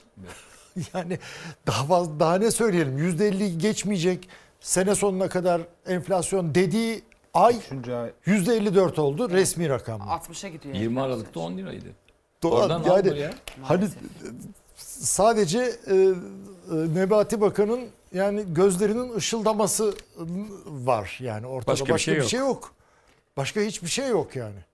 Gördük yani ki, cari açı, özür dilerim, cari açığı şey yapacağız dediler. Hani ithalat ihracat yüzde yüz kırk iki açık verdi. Hani yüzde beş, on, yirmi, otuz değil yani yüzde yüz kırk iki açık verdi. Daha, daha bir şey söylemeye gerek var mı yani? Yani hiçbir güvenilirliği yok. Benim nezdimde bir gazeteci olarak benim gözümde bir güvenilirliği yok yani. Söylediği her şey yanlış çıkıyor. Doğru çıkan bir şey olsa diyeceğiz ki bak şurada da tutturdu filan. Yok. Kur korumalı mevduat fonları da şimdi hesaplar çok da, hesaplanan çok daha da. Fazla. Ne olacak? Üçüncü ne olacak ay geliyor insan? Nisan ayında. Şimdi evet. Üçüncü ay geliyor. Evet. Ne yapacaklar? E, hazine hazineden çıkacak o zaman bu üstüne. Evet. on ikiden on ikiden yatırmışlardı. Mart, değil mi? yirmi dört Mart'ta ödenmeye yirmi dört Mart'ta şimdi on iki on ikiden almışlardı yanılmıyorsam değil mi? Pipi çoğunluğu evet. on ikiden on iki buçuktan almışlardı. Şimdi on beş. Evet. Anlaşılan yine arka kapıdan dolar satarak aşağıda tutuyorlar. İşte on beşin altına kadar getirmeye çalışıyorlar falan. Valla herhalde şey falan bekleniyor. İşte Rus oligarklar para getirecek biraz Türkiye'ye falan böyle öyle, hesaplar öyle yapılıyor. Ama ne kadar tamam da ne kadar getirebilir yani? Hayır şimdi ne spekülasyonlar Doğan şöyle gidiyor. Çok doğru bir noktaya temas etti. Şimdi benim adım mesela Murat Yetkinoviç olsa tamam mı? Ben geleceğim tamam mı? Geleceğim iki yüz elli bin dolarlık iki yüz elli bin dolarlık bir emlak alacağım. Malum inşaat şirketlerinden evet. Bir emlak alacağım. Böylelikle vatandaş ne yapacağım? Alacaksın. Türk pasaportuna sahip olacağım. Sonra evet. Türk pasaportuna sahip olarak gideceğim. Bir kamu yaptım. Bankasından aynen. Kamu ne kur korumalı mevduat hesabı açtıracağım. Hı hı. Ve bir ay kadar önce geçtiğimiz programda Çiğdem çok güzel izah etmişti. Ee, Merkez Bankası'na işte bir yeni bir torba yasanın içine konulan bir şeye göre Merkez Bankası'nda kur yani döviz hesabı açtırdığım zaman o herhangi bir ülkede yaptırım da olsa haciz de olsa ondan muaf tutuldu. Yasamız var artık ortada. Öyle. Tamam mı? Böylece ben Murat Yetkinoviç olmaktan Murat Yetkin olacağım tekrar ve bütün mal varlığımı da şey yapacağım. E, kurtarmış olacağım. Evet. E, yani yalnız o mekanizma farkı da böyle bir mekanizma. Yalnız o farkı da biz ödeyeceğiz Murat Yetkinoviç'in. Çünkü K K M almış olduğu için mesela on beşler alacak. K K M on beşten girecek. Dolar bu sefer savaş etkisi var on yediye çıkarsa bir de Rus oligarkın parasını da bizim ödememiz için söz konusu olacak. Yani para gelsin, tabii, tabii. dolar getirsin falan, ruble getirsin Vallahi derken. Valla ben, ben bir yetkiliye bunu sordum, böyle bir şey olacak mı? Ee, İnşallah olur dedi yani. İşte bu. Onlar da tabii ya yabancı yani, para getirmesine bakıyoruz. Zaten buna şu anda Rus oligarkların parası gelsin de hani o gelsin. Pardon. Deniz'in bir alanına gireyim. Çiğdem bir şey sorayım. Çiğdem, dinliyoruz seni. Ha, tam bu konuyla ilgili bir ek yapmak isterim. Ee, Murat'a atfen bu torba kanunla eklendi dedik ya, Merkez Bankası kanunu değiştirildi. Yabancı merkez bankalarının bizim Merkez Bankası nezdinde açtığı e, şeyler, e, bulundurduğu para ve diğer şeylerin haczedilemezliği ilkesi kondu ya. E, şimdi o, o kanuna uygun olarak aynı düzenleme Merkez Bankası'nın ana sözleşmesinde değişiklik yapılı, yapılarak ana sözleşmesine derc edilecek. Oraya konulacak. Bu da ticaret sicilinde yayımlandı geçtiğimiz günlerde. Ee, Merkez Bankası geçen ay olağanüstü genel kurulu yapmıştı. Bu ay sonunda da olağan genel kurulu toplayacak. yirmi dokuz Mart'ta yanlış anımsamıyorsam. Orada Merkez Bankası'nın ana sözleşme değişikliği oylanacak. Yani banka meclisi e, süresinde olan banka meclisi e, üyeleri ve denetim kurulu üyeleri de oylanacak ama esas e, büyük mesele bu. Kanun değişikliğiyle eklenen bu haczedilemezlik ilkesinin aynısı yasadaki şey Merkez Bankası ana mukavelesi, ana sözleşmesine girecek. Buna Deniz belli ki umut bağlamışlar. Bir de Turizm Bakanı hafta içinde sevgili İsmail Küçükkaya'nın konuydu Çalar Saat'te. İşte hedef biliyorsun kırk iki milyon turist, otuz altı milyar dolar gelir ki gelecek olan turistin yüzde yirmisi de şeyden gelecek. Rusya'dan evet. ve Ukrayna'dan gelecek. Yani dokuz on milyon civarında, hadi on bir olsun vesaire. Şimdi ona da bir belki umut bağlanmış durumda bu e, şey için e, kur garantili hesapların ödenmesi açısından. Şimdi bütün bunlar oldu. Görüyoruz ki ortada Murat'ın dediği gibi evet bir başarısız bir tablo, bir başarısızlık var. Cumhurbaşkanı Erdoğan, Sayın Nebati'yi, Sayın Erdoğan çağırıyor mudur yanına, ya nereye gidiyoruz Sayın Nebati diyor mudur sence? Çanlar onun için mi çalıyor sence? Senin uzmanlık falan. Valla bu aralar Sayın Nebati sağlık sorunlarını bahane ederek böyle biraz kaçamak şey yapıyor. Sağlık sorunları ciddi mi yoksa yani bahane mi? Benim duyduğum kadarıyla başta ciddi olduğu düşünülmüş ama düşünüldüğü kadar ciddi çıkmamış. Öyle duydum. Ee, Yani şifalar biraz... dileyelim kendisine evet, evet, de. Kendisine acil şifa Türk ekonomisine de şifalar dileyelim. Gözlerine Türkiye'nin yani ihtiyacı var. İyi baksın gözlerine. Ee, şu anda yaşadığı stresin e, ben biraz da psikosomatik e, belirtiler ortaya çıktığı kanaatindeyim. E, sağlık sorunlarıyla uğraştığını biliyorum. E, dolayısıyla e, sıkışık vaziyette ve Cumhurbaşkanı da e, sıkıştırmaya devam ediyor. Yani şöyle bir tablo var. Türkiye Cumhuriyeti Cumhurbaşkanı Tayyip Erdoğan açısından düşünün. En güvendiğiniz adam işte damadınız, Amerika'da eğitim görmüş, kendini finansçı olarak tanıtmış. İşte e, getiriyorsunuz devletin hazinesini ve maliyesinin başına koyuyorsunuz. Olmuyor. Bir süre sonra atizi itize ne karıştı diye Instagram üzerinden e, şey yapıyor. Affını istiyor. O gidiyor. Yerine işte önceki hükümetlerde deneyimli bir ikili geliyor. İşte Naci Ağbal ve e, Lütfü Elvan. Lütfü Elvan geliyor. Onlar bir şeyler yapmaya çalışıyorlar. Önce Naci Ağbal'ı gönderiyorsunuz. E, işte sonra Lütfü Elvan affını istiyor. Sonra işte yeni yeni isimler getiriyorsunuz ama yani ne boşa koysanız doluyor, ne doluya koysanız boşalıyor. Yani dikiş tutmuyor artık. Öyle. Şimdi düşünün. Ee, bu şeyin kur e, korumalı mevduat hesabındaki bize vatandaşlara maliyeti bu on beşe çıktı ya. Yani o üç liralık farktan kaynaklanan maliyeti yaklaşık elli milyar lira. Yani bizim cebimizden yani vatandaş şu yağ almakta zorlanan vatandaşın ödediği vergilerden devletin güvencesiyle paralarını bankalara kur korumalı mevduatla yatıran zenginlere elli milyar lira ödenecek. Yani garibanın vergileriyle zenginlerin faiz farkı, kur farkı ödenecek. Ve bunun miktarı sadece dolardaki üç liralık artış nedeniyle, dolar kurundaki üç liralık artış nedeniyle elli milyara yakın. Yani bir de, bir de bunun üstüne mesela bu para enerji sübvansiyonunda kullanılabilir. Şimdi mi? Cumhurbaşkanı Nebati'ye kızdı mı meselesi var ya. Cumhurbaşkanı muhtemelen e, kendisine kur korumalı pol, şey mevduat e, ürün diyorlar ya onlar, bankacılık ürünü. Ürünü. Bunu anlatan, pazarlayan ve kabul etmesini sağlayan bütün yetkilileri bence haşlamıştır. Çünkü onlar e, diyordu ya, ya biz ya hiçbir şey yapmadık ki biz. Bir baktık dolar on sekizden on bire düşmüş. Onlar hala on yedi Aralık gecesinde nasıl on sekiz liradan satıp on bir liradan aldıklarının hesabını, evet, bunları arkadaşlar, unutuluyor zannediyorlar. Bir, bir, bir reklama gitmemiz lazım. Şeyi söyledin ya, enerjide sübvansiyon olarak verilebilecek verilebilir miyiz dedim Deniz'e. Avrupa'da bu gelecek, Avrupa'da tartışılıyor şeyde. Ambargodan dolayı enerji fiyatları yukarı gidiyor ya, bir tavan fiyat belirlemeyi planlıyorlar. Üstünü devlet ödeyecek. Ya vatandaşın üzerine binmesin bu, evet, ambargodan doğan zarar diye Rusya ambargosundan. Evet, reklama gideceğiz. Reklamdan sonra kesintisiz bir yayın yapacağız.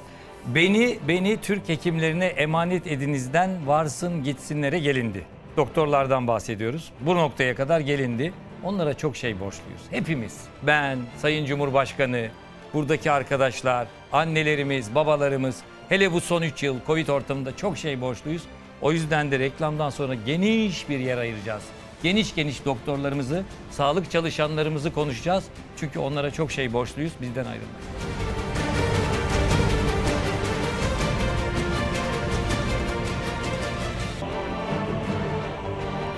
Evet, reklamlar bitti. Kesintisiz bir şekilde devam edeceğiz.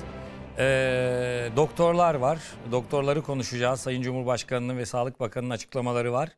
Ee, Kemal Kılıçdaroğlu'nun Diyarbakır gezisi var. Deniz Zeyrek'in, Murat Yetkin'in gözlemleri olacak. Türk Telekom Varlık Fonu'na alındı. İsrail Cumhurbaşkanı'nın ziyaretin sırasında birkaç gün önce açıklandı. Türk Telekom'da neler oluyor, ee, ona bakacağız. Ve eski başbakanlardan Tansu Çiller'in siyasete dönme eğilimlerini konuşacağız, emarelerini alıyoruz. Bu ne anlama geliyor, nasıl oldu, neden tekrar siyasete dönmenin sinyallerini veriyor? Geniş geniş bunu konuşacağız.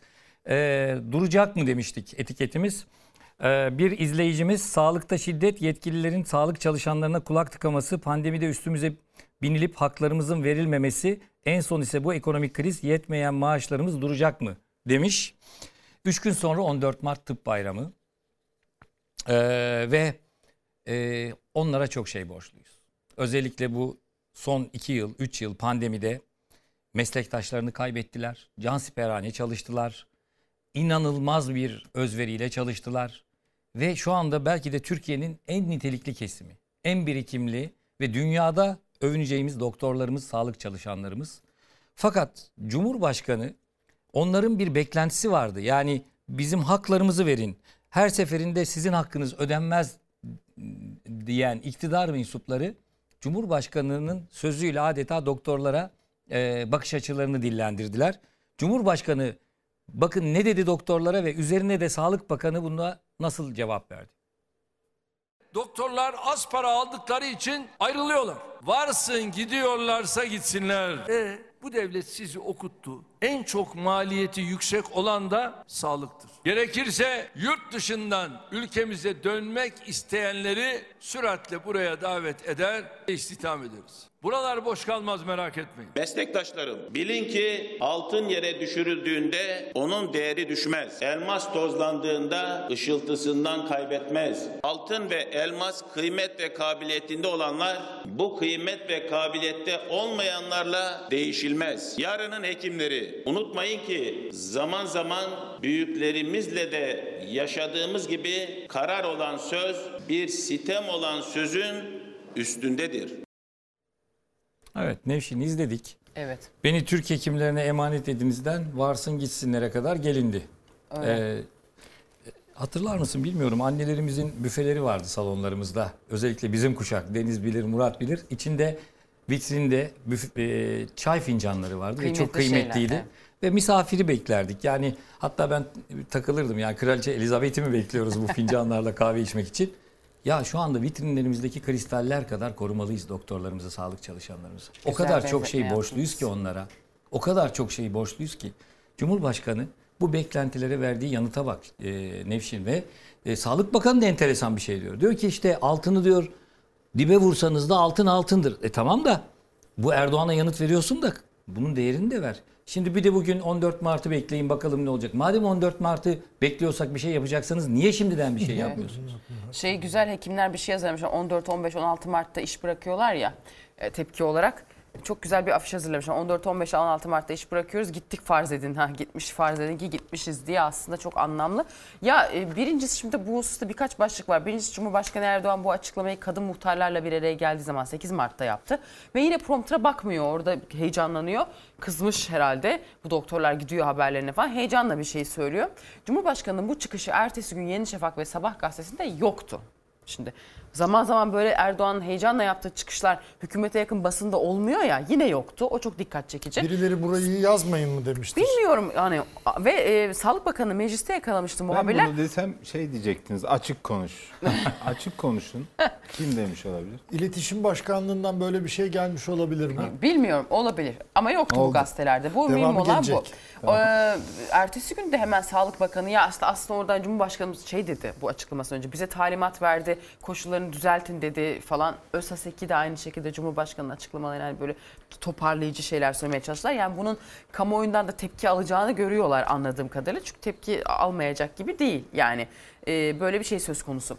Bu on dört, on beş, on altı Mart'ta iş bırakmaları ile ilgili hekimlerin bana şöyle bir bilgi ulaştı. Hekim arkadaşlarından bir hekim arkadaşlardan biri ulaştırdı. İstanbul'da görev yapan. Şimdi bu iş bıraktıkları dönemde özellikle randevu sistemlerini kapatmışlar. Hastalara randevu vermiyorlarmış ki insanlar hastaneye gelip mağdur olmasın diye. Ancak dediler ki İl Sağlık Müdürlüğü'nden gelen bir talimatla randevu sistemleri açıldı ve hastaların randevu alması sağlandı. Hani diyorlar ki hekimler, burada bizi halkla karşı karşıya getirmeye çalışıyorlar. Şimdi sistemden girip vatandaş randevu almış olacak ama hekimler iş bırakmış durumda. E, hastaneye gidecek vatandaş, aa bak hekimler iş bıraktı, doktor bakmadı olacak diye. Hani bu sahneler yaşansın diye mi çalışılıyor diye bir bu seslerin altmış duyulmasını istiyorlar hekimler. Bir de bir hekim arkadaş paylaşmış. Bu çok kısaca mailini özetleyeyim. Uzun uzun yazmış. Hacettepe Tıp Fakültesi mezunu. Şimdi bursla gitmiş. North Carolina'da Aziz Sancar'ın laboratuvarında üçüncü sene doktor öğrencisi. Ve araştırma görevlisi olarak çalışıyor. Diyor ki ben fen lisesini bitirdim. Ee, üniversite sınavında ilk yüze girdim. Burslarla okudum diyor. Ee, ve diyor bu e, doktora programına gitmeye hak, kaz hak kazandım. Ben diyor kendime hani övmek için değil de Fulbright'la gittim diyor. Kendimi hep e, şeyler aldım, doktoralar aldım. Amerika'ya gitmeden önce diyor ben bir süre isteyerek de Mardin Kızıltepe acil servisinde çalıştım. yirmi dört saatte beş yüz hasta baktığım zamanlar oluyordu. Ortalama dört yüz denebilir diyor. Hasta yakınının sözlü hakaretlerine maruz kaldım. Elinden zor kaçtım. Sonrasında istifa ettim. İstifa edebilme lüksüm vardı o zamanlar. Böyle çalışılmaz Türkiye'de, ben gideyim doktoramı yapayım dedim diyor. Üzülerek diyor. Yani burada hekimlerin tek derdi evet yani para tabii ki çok az kazanıyor olmaları bir şey. Ama çok uzun saat nöbet, uzun nöbet saatleri, hiçbir haklarının olmayışı ve sürekli şiddete maruz kalıyor olmaları. Bir de diyorlar ki mesleğimizin hakkını veremiyoruz. Ortalama bir hastaya üç dakika beş dakika düşüyor. Ben beş dakikada nasıl bakabilirim bir hastaya diyor. Mesleğin değersizleştirilmesi ve hedef gösterilmeleri. Sürekli bundan şikayetçiler. Özellikle bunun altını çiziyorlar e, ve seslerin bu şekilde duyulmasını istiyorlar.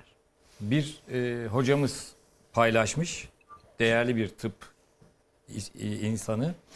Bir yıl İngilizce hazırlık, altı yıl tıp fakültesi, beş yıl uzmanlık, on sekiz ay tabip asteğmen, üç buçuk yıl zorunlu hizmet, üç yıl yardımcı doçent, altı yıl doçent, yirmi dört yıl profesör, hiçbir yere gitmiyorum demiş Deniz. Evet, ya ben bu şimdi şöyle bir şey var, şunu kabul edelim. Ee, bir yerde mutsuz olduğunuzda, da, darlandığınızda, e, mekan, hani tedbirli mekan derler ya, bazen orada ferahlık oluyor gerçekten. Ben öyle bakıyorum. Yani Türkiye'de on binlerce doktor vardır. İşte iki bin tanesi, üç bin tanesi gidiyordur. Ama bunun altında onların yaşadığı koşulların zorluğu vardır. Yani kimse memleketini bırakıp gidip başka bir yerde çalışmak istemez. Sen ister misin yani? Ben, evet. Ben şahsen istemem. Ama yaşayamayacak durumdaysa, geçinemeyecek durumdaysa bu buna mecbur kalabilir. Tayyip Erdoğan'ın bu ülkenin Cumhurbaşkanı olarak o cümleyi kurmadan önce gidiyorlarsa bir nedeni vardır. benim görevim de o nedeni ortadan kaldırmaktır diye düşünmesi en sağlıklısıydı. Yani Sayın Cumhurbaşkanı'nın da bizim gibi sağlık sorunları olmuyor mu? Herkesin oluyor. Kime Deniz, gidiyor? Hepimizin oluyor. Yabancıları getirmekten bahsediyordu. Elbette. Yabancılara mı gitti? Hayır. Yani rahmetli Özal e, şeye gittiğinde, Houston mıydı? Hı hı. Amerika'da tedavi gördüğünde bu, burada bir süre eleştiri almıştı. E, Sayın Cumhurbaşkanı Türkiye'de tedavi görmeyi ya tercih Sayın etti. Sayın Cumhurbaşkanı hem de tedavi görürken öyle hani gelsin şehir hastanelerinin şu doktoru gelsin beni tedavi etsin demedi. En iyi doktor kimse hiç mevzuat mevzuat bakmadan gitti tabii, onu tabii. buldu ve o nokta atışı yaptı. Bir hatırlayın o tam dönem, gün yasasını tam ilan gün yas etti. Tam gün yasası nedeniyle muayene açanlar üniversite hastanelerinde ya da hastanelerde görev yapamıyorlardı. Yasaktı yani. Evet. Ona rağmen muayene açmış bir doktor geldi, ameliyata katıldı. Yani bu biraz insafsızlık. Ben öyle görüyorum. Yani insan biraz vefalı olmalı. Bu hepimiz için geçerli. İster Cumhurbaşkanı ol, ister sıradan vatandaş ol. Eğer sağlığımızı biz bu insanlara emanet ediyorsak, onlardan şifa bekliyorsak bunun hakkını da vermeliyiz. Ya dokuz bin lira bu, bununla övünülemez ya. dört bin iki yüz elli lira şey asgari ücret ve sen doktora dokuz bin lira veriyorsun. Bu kadar eğitim gören doktora dokuz depo benzin parası bile vermiyorsun. Tabii tabii. Aynen öyle. Tabii. Yani dokuz depo benzin bu kadar, alamıyor bak, arabasına. Bu kadar basit. Yani şimdi bu çocuklar işte ben bugün bir e, tıp fakültesi öğrencisinin şeyini okudum. Ya işte dördüncü sınıfta Harvard tıptan davet almış. Yani böyle çocuklar var. Şimdi bu çocuk Hacettepe Tıp Fakültesi'nde okuyor. Ya bitirdiğinde siz buna diyorsunuz ki iki asgari ücret alacaksın. Şu şu koşullarda çalışacaksın. Gideceksin işte saatlerce nöbet tutacaksın. Ayakta böyle uyuyacaksın adeta. on sekiz saat ayakta kalacaksın vesaire. O da ya ben köle miyim dediğinde gidersen git diyeceksin. Ya böyle bir insafsızlık olmaz. Ya bu ülke hepimizin, bütün mesleklerin yeri ayrıdır, saygı değerdir. Ama bu adamlara da ha suistimal edenler yok mudur? Var. Ben, ben tanık da oluyoruz her yani. Meslekte her meslekte var. Ha, bıçak, bizim meslekte yok mu Allah aşkına? Her meslekte var. Bıçak parası isteyen var, pa paraya tapan var, şu var, bu var. Şimdi o e, neydi? Ne, suyu misal misal olmaz mı derler? Emsal olmaz. E, emsal olmaz. E, teşekkür ediyorum Çiğdem. Çiğdem şey yaptı, e, düzeltti. Yani onların üzerinden propaganda yapıyorlar. Bir de AK Parti'nin, Cumhurbaşkanı'nın da şöyle bir özelliği var. E, hizmet alan daha kalabalıksa bir yerde hizmet vereni her zaman hedef tahtasına koyuyor. Yani şimdi on bin kişi bir doktordan hizmet mi alıyor? Hiçbir zaman doktorun tarafını tutmuyor. O on bin kişinin yani şey e, sorusu yok. on bin kişiye bir kişi nasıl baksın sorusuna yanıt yok ya ama. Allah aşkına Putin Rusya'da aynı şeyi yapmıyor mu ya? Yapmıyor mu? Popülizmin, popülist politikaların, özür dilerim sözünü kestim evet, ama. Estağfurullah. Popülist politikaların en temel özelliği bu. Nitelikli insan düşmanlığı körüklemek, okumuş insan düşmanlığı körüklemek. Çünkü tabii, tabii. Esas oy deposu olan kitleleri onlara karşı kış gazeteci aynı şekilde gazetecilerin, yazarların kötülenmesi, nitelikli insan, okumuş insan düşmanlığı körüklemek. Ondan sonra ne oluyor? Televizyonlara çıkıp işte ben gidip doktor dövüyoruz, rahatlıyoruz. İşte ambulans şoförü dövüyor, hasta bakıcıyı dövüyor, hemşireyi küçümsüyor, bilmem itiyor, kakıyor.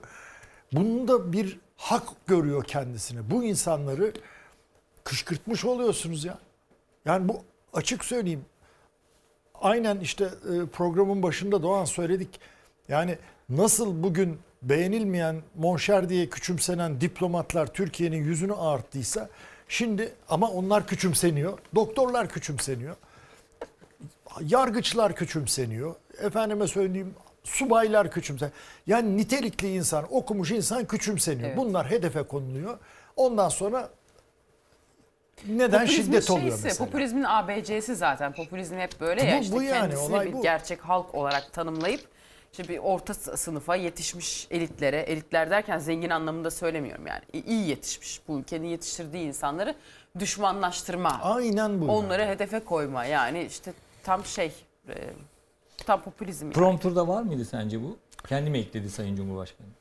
Ben o, o kısmını şey yapamadım ama e, Nevşin izlemiş. Okuyor gibi değil yani. Siz de gösterdiniz ya, böyle daha bir heyecanla ve oku, okumadan söylüyor. Ki gazetelerde de sonradan yayınlanmadığına göre. Yayınlanmaması prompterde olmadığını işaret ediyor herhalde. Yine böyle bir heyecanla söyledi herhalde. Çi ya ben şeyi merak ediyorum tabii. Cumhurbaşkanı Erdoğan mesela bütün kanalların haber bültenlerini izleyebiliyor mu acaba?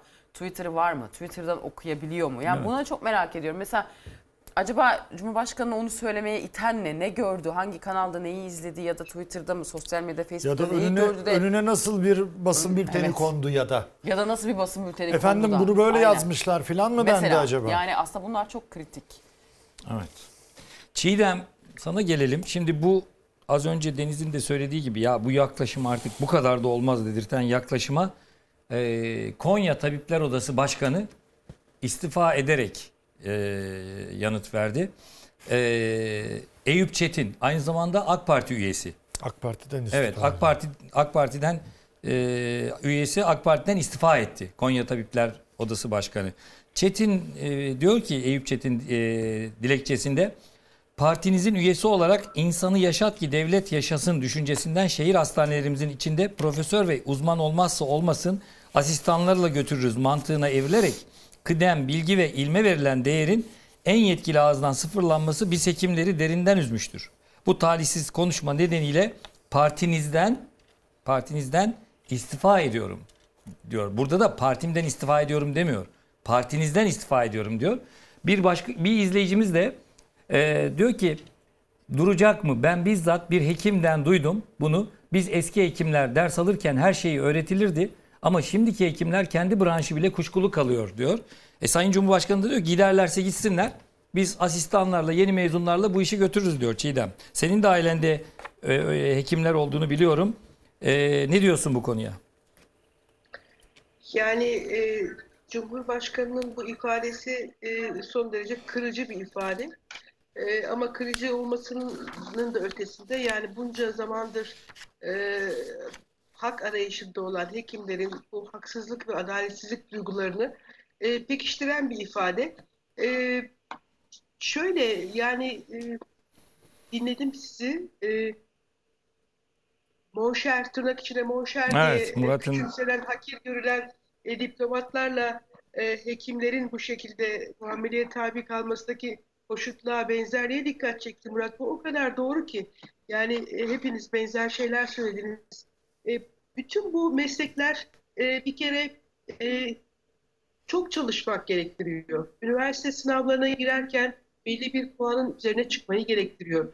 E, uykusuz geceler, e, ailenin, şimdi devlet okulu gidiyor Cumhurbaşkanı ama e, bu, bu çocuklar biraz anne babalarının e, şeyleriyle, özverileriyle e, okudular. En çok da öyle okudular. İlk beş bine e, girmek yani gerekiyor yıldır, değil mi? Üniversite sınavlarında ilk evet, beş bine girmeniz lazım. Evet. Doktora alabilmeniz için. De öyle mesela sınav, kariyer esaslı bir meslek o da. Yani hop havadan gelip bir yerlerden e, büyükelçi olamıyorsunuz, birdenbire diplomat olamıyorsunuz. E, yani doktorluk da öyle, çok fazla dirsek çürütüyorsunuz, uykusuz geceler. E, burada gerçekten e, emek harcanan, e, belli bir düzeyin üzerine e, mesleki açıdan, birikim açısından, sınavlar açısından çıkılmasını gerektiren e, alanlara dönük bir e, düşmanlaştırma, bir hedef gösterme tutumu açık. Haris, ben bir şey daha söyleyeceğim. Şimdi e, Konya Tabip Odası Başkanı'nın istifasında şehir hastanelerine bir atıf var. Orada benim şöyle bir yaklaşımım var. Şimdi şehir hastaneleriyle bu fakirin hayali diye e, yola çıkmıştı Sayın Cumhurbaşkanı. E, ve şehir hastaneleri çok övünüyor. E, ben şehir hastanelerinin inşası, yapılması ve tamamlanması süreci ile bu doktorların değersizleştirilmesi, daha da değersizleştirilmesi, özlük haklarını elde edememeleri, alamamaları e, arasında bir korelasyon olduğunu düşünüyorum. E, son birkaç yıldır özellikle. E, Birçok hastane kapatıldı. E, doktorların çalışabilecekleri E, sahalar e, azaldı. Şehir hastanelerin kendilerine has e, güçlükleri var. Çok fazla kaynak aktarılıyor oraya. Yani Sağlık Bakanlığı'nın bütçesini e, rehin alacak birkaç yıl içinde neredeyse e, e, büyük yer kaplayacak kadar çok kaynak e, ayrılıyor. E, geçenlerde de e, Doçevire'deydi galiba, bir e, Almanya'ya giden hekimlerle yapılmış bir röportajı izledik. Maalesef muhabir arkadaşımızdan şu anda anımsatmıyorum, adını anmak isterdim. Orada e, kim ister diyor e, doktorlar, Türk Türk doktorlar, e, yerimizi, yurdumuzu, ülkemizi, evimizi, sevdiklerimizi bırakıp elbette. E, gitmeyi. Fakat e, işimizi yaparken, mesleğimizi yaparken işte e, çok fazla sayıda e, hastayla e, hasta bakmak zorunda olmamız için bir de sürekli bir hak aramak e, durumunda kalmak, sürekli adaletsizliğe maruz kalmak, bunun ne kadar yorucu olduğunu söylüyorlar. Bunun ne kadar evet. büyük bir yorgunluk yarattığını anlatıyorlar. Bu kısmı çok çarpıcıydı. Evet. Deniz, bir doktor izleyicimiz e, diyor ki, duracak mı? Bizi okutanlar, emek veren ailelerimiz, tüm meslekleri devlet okuttu. Neden sadece bize gelince biz okuttuk deniyor? Öğrenim kredisinin borcu mezun olunca kırk beş elli bin lira. Biz bunu da ödüyoruz. Mecburi hizmette yapıyoruz. Bizden başka yapan, mecburi hizmet yapan da yok diyor. Bu anlamda baktığında. Doğru. Ee, şimdi bu bura, bir, bir bu yani boyutu. Askerler var ve doktorlar var. Evet yani, yani. Cumhurbaşkanı bir de diyor ki işte emeklileri çağıracağız vesaire. İşte mevcut bütün o az önce Murat'ın söylediği gibi nitelikli bütün doktorları yok sayıyor yani. Öyle. Ya şöyle bir şey var.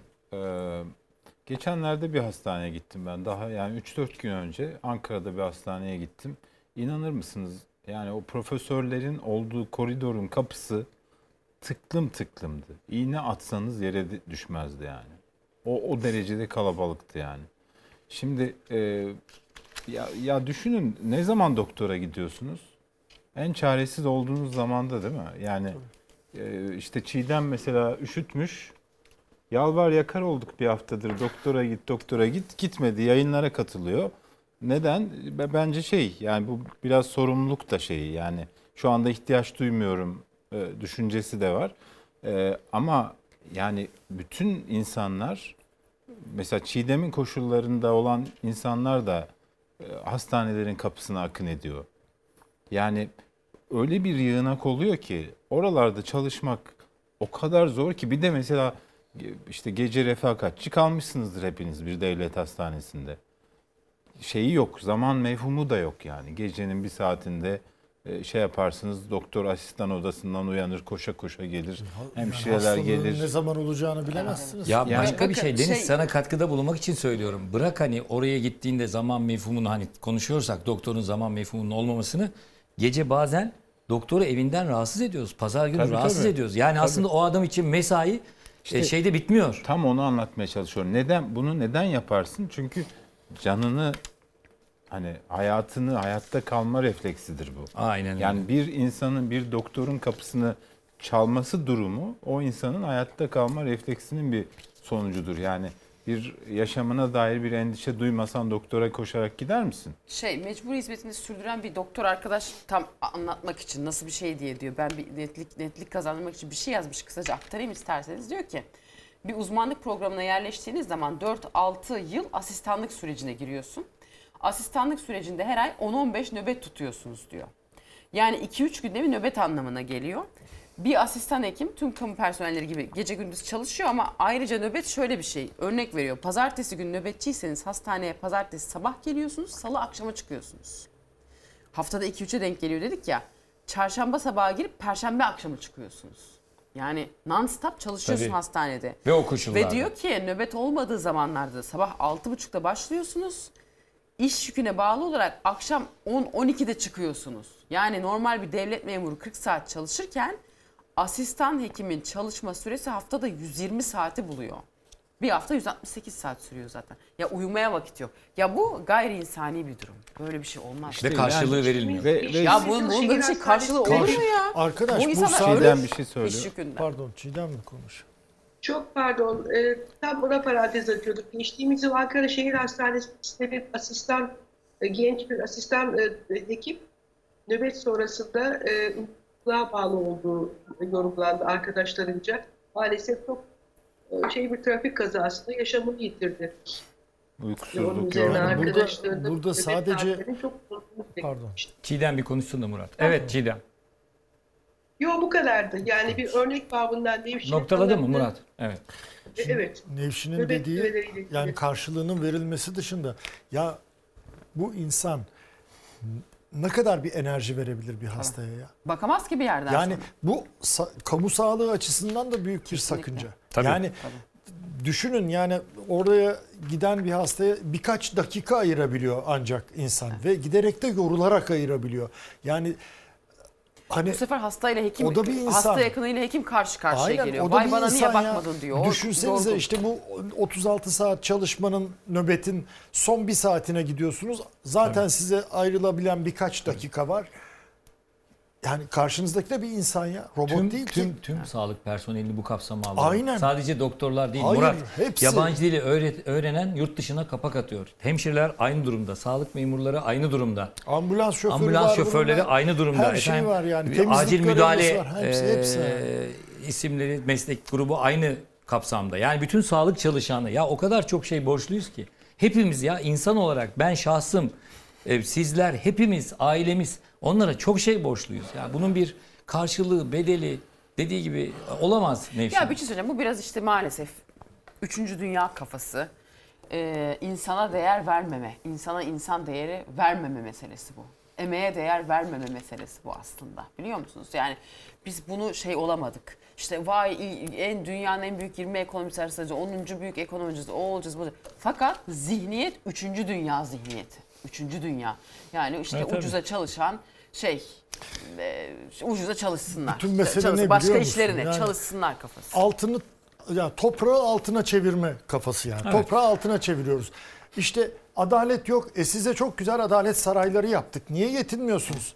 Ya adalet dağıtılmadıktan sonra içinde ya, yargıyla işte. Efendim doktorlar biz size güzel hastaneler yaptık. O doktorları çıkar içinden bakalım o hastaneler sadece tabii, bina tabii. Yani. Tabii tabii. Tabii evet, ben böyle bir şey olur yani mu ya? Çok gerçekten çok yani onlara çok şey borçlu e, isimleriz ve çok üzülüyorum. Mesela ya aralarında organ naklinde, transplantasyonda ne bileyim gastro cerrahide, kalp cerrahisinde, akciğer cerrahisinde o kadar değerli hocalar ya var Türkiye, ki bir kupon arazi kadar değeri yok ya bu ülkede. Türkiye maalesef. Tıp eğitiminde dünyanın ileri gelen ülkelerinden biri idi. Şu anda hani büyük üniversiteler devam ediyor biliyorum. Hacettepe, Ankara, Gazi, Cerrahpaşa, Çapa vesaire bunlar şey yeni kurulanları bilmiyorum. Yani yeni kurulan üniversitelerde nasıl bir eğitim var doğrusu bilmiyorum ama köklü üniversitelerin... Çoğunda anatomi laboratuvarı yok. Evet, sana kadavra söyleyeyim. Görmeden mezun olan... Kadavra görmeden mezun olunuyor. Ee, dolayısıyla ben ben bizzat şahidim. Ben bir e, Almanya'da bir hastaneye gittim. Yani has, yaşadığım sorunun adını da biliyorum. Sürekli yaşadığım bir sorun. Doktora anlattım. E, şey yapamadı. Bilmi, duymadı. İlk defa duyuyordu hastalığı. E, interneti açıp İngilizce bir kaynak bulup okutturup sonra ilaç yazdırdım yani şu ilacı istiyorum diye. Ee, yani bizim bizim hekimlerle batıdakilerin şey farkını da kulvar farkını da orada görmüştüm mesela. Yani e, dolayısıyla da haksızlık etmemek lazım. Ee, bir, bir kere hani emeklerinin karşılığını vermek bir şey. Bir de ya ben bu ülkeden çok şuna üzülüyorum. Birileri kendilerini bu ülkenin sahibi zannediyor. Evet. Ve diğerlerine... Sadece ülkenin değil, bizlerin de sahibi zannediyor. Di diğerlerine İnsanların de, da sahibi diğerlerine zannediyor. De kolaylıkla gitsinler. Hatırlayın bir sürü siyasetçi, bir sürü vakada, bir sürü insana şuraya git, buraya git. Bu ülke hepimizin. Kimse bu, bu ülkenin tapusunun sahibi değil yani. Bu ülkede kimse kimseyi gönderme hakkına sahip değil. İnsanlar da hakkını arama hakkına sahip. Evet. Yani bir doktor yaşadığı koşullardan şikayetçi ise bunu dile getirme hakkına sahip. Ve bunu, pazartesi de bu yönde bir adım atıldı. Yapan, bunu yapan doktora gidin istediğiniz yere gidin diyemezsiniz. Yani bu bu bu bu, bu memlekette herkesin eşit hakkı vardır.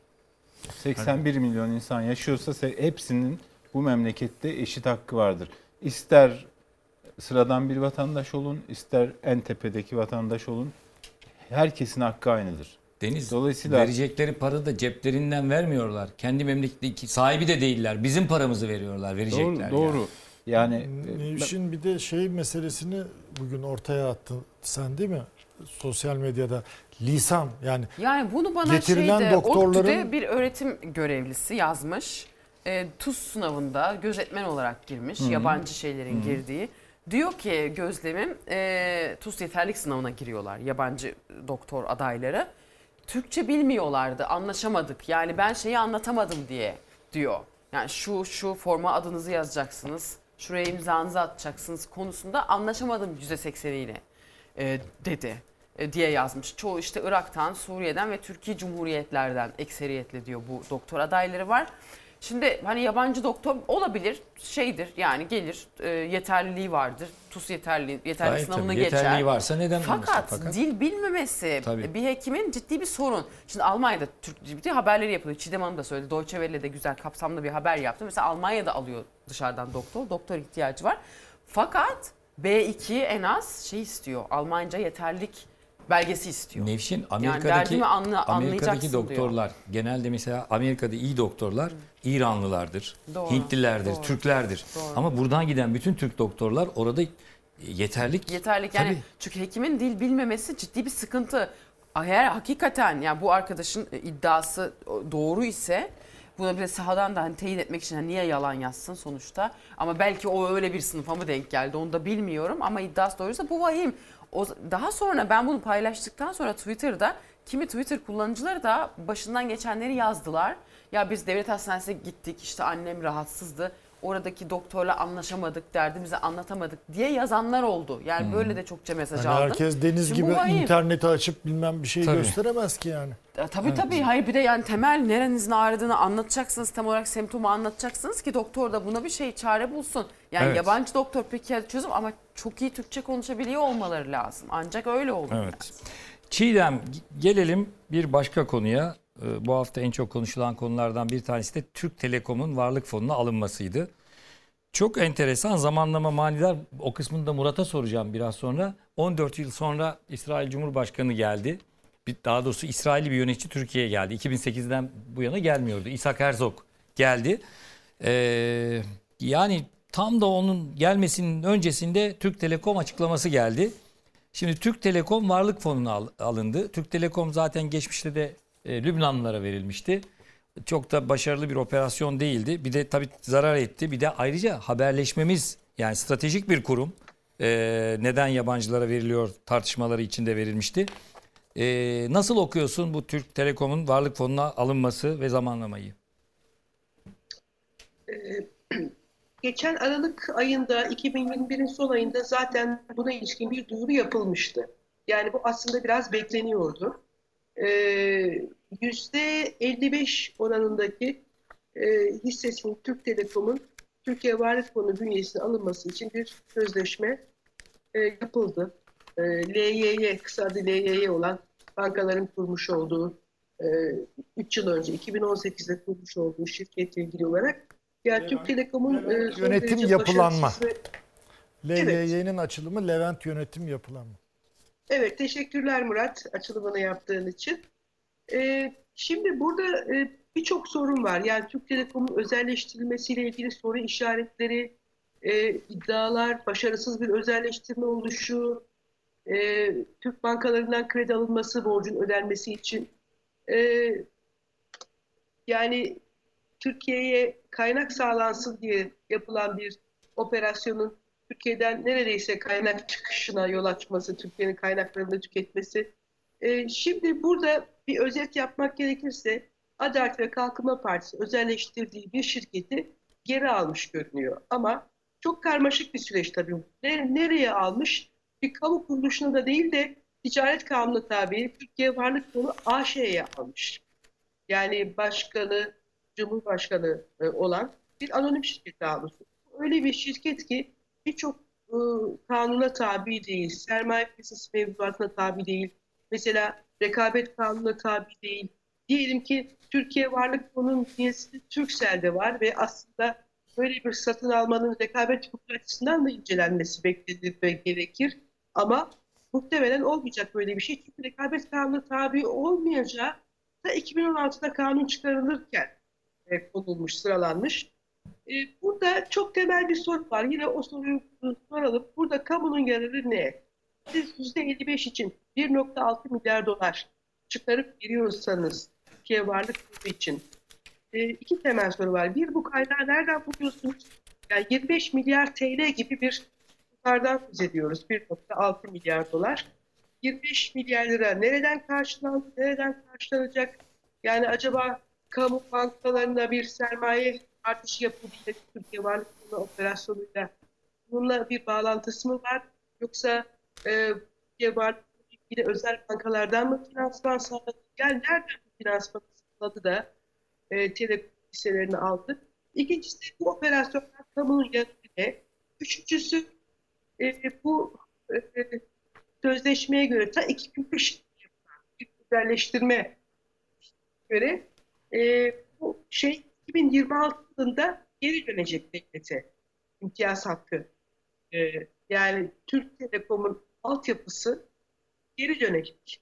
Çiğdem ses biraz az, gidip geliyor. E, e, Çiğdem, Çiğdem duyabiliyor musun beni?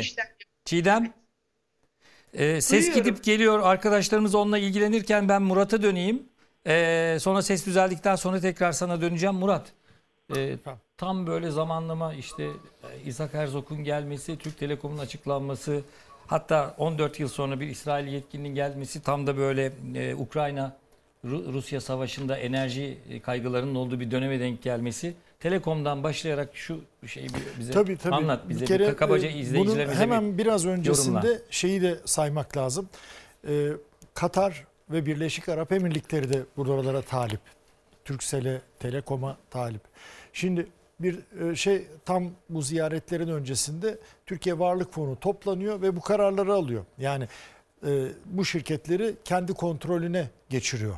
Bunun tabii bir adım sonrasında yani bu şirketler e, acaba satış için mi tekrar devletin kontrolüne geçiriliyor sorusu şu anda ortada. Yani e, on yedi yıl aradan sonra özelleştirilen bir şirket, yine AK Parti döneminde özelleştirilen bir şirket ve özel, yani özelleştirildiği günden itibaren şaibeye neden ol, yani sahne olmuş bir şirket. O zaman hatırlayacaksınız. Öjer Telekom diye bir şirket vardı. iki bin beş yılında, iki bin beş yılının Şubat ayında e, Lübnan Başbakanı Refik Hariri, daha sonra Suriye istihbaratı tarafından olduğu belli olan bir suikastla öldürüldü. Aynı birkaç ay sonra bu Öjer Telekom Hariri ailesine yine ait, oraya verildi. Bakın o dönemde, yani çok ayrıntılarına girmeyeceğim ama o dönemde e, aynı yıl içinde kuruldu bu şirket. Otaş diye bir şirket kurdular. Tamam. üç yüz otuz üç milyon sermaye ile kuruldu bir şirket. altı buçuk milyar taahhüt altına girdi. Aynı yıl içinde sermaye artırdılar güya. iki milyar liraya artırdılar. Murat peki bütün bunlardan... Füsun Sarp Nebil çok iyi yazıyor bunları. Hmm. T yirmi'de çok ayrıntılı bir şey var. Yani isteyenler orada bakabilir. Ben şunu merak ediyorum. Sanıyorum izleyiciler de merak ediyor. Tabii ki öyküsü önemli yani, ama... Ya Tele... Orta Doğu politikalarıyla çok bağlantılı eyvallah. Bunlar. Ama şunu da söyleyeyim. Bu Türk Telekom özelleştirmesinden şu anda devletimiz ne kadar zarar etti? Milletimizin Şimdi... cebinden ne kadar çıktı? Şimdi e, en son alınan karar ki e, yine belgelere göre on yedi Aralık iki bin yirmi bir'de başlamış bu e, Çiğdem'in de sözünü ettiği. Bu arada Çiğdem'in de sesi düzelmiş. Çiğdem senin sesin e, rejiden şimdi Hüseyin söylüyor, yönetmenimiz düzeldi. Bu ben konuda Murat'a katkıda bulunabilirsin. Tamam. Tamam. E, Türkiye Varlık Fonu toplanıyor. E, hem o altı buçuk milyar ki bu altı nokta elli beş milyar evet. dolar. Ee, tabii bu parayı nereden buldu bunlar? Lira mı dolar mı? Şimdi ilk özelleştirme sırasında altı buçuk milyar dolar. Dolar. iki bin sekiz'de borsaya açıldığı zaman değeri ne olmuş söyleyeyim. Ee, o zaman e, artmış değeri e, dur sekiz nokta iki milyar dolar. Do, notlarımı karıştırdım hmm. da kusura bakma Neyse. Orada şey yaptım. Fakat sonra iki bin on altıda iflas etmiş bu şirket. Çünkü Suudi Arabistan bunların inşaat paralarını vermemiş. Şirket iflas etmiş. iki bin on altıdan bu yana zaten ortada.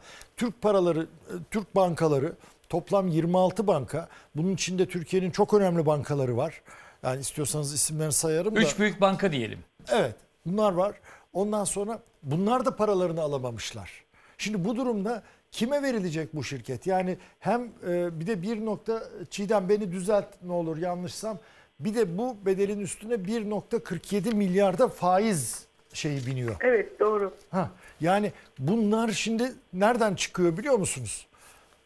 Doğan senin cebinden, Nevşin senin cebinden, Deniz senin cebinden, benim cebimden de çıkıyor. Tabii. Yuvarlak Çiğdem'in hesap cebimden. on milyar Hepimizin dolar. Hepimizin cebinden ha, çıkıyor. Diyebilir miyiz? Evet. Yuvarlak hesap on işte milyar dolar. Yani şu anda civarda. Yuvarlak hesap peki, on milyar dolar bizim var. Cebimizden ha, bir çıkıyor. Bir de kazandıkları paralar var. Ve bakın. Nereden buldu para ediyorsunuz da bir yıldaki kazancı ödediği paranın üçte ikisiydi. İşte bu.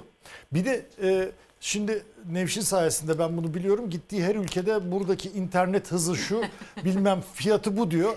Hakikaten öyle.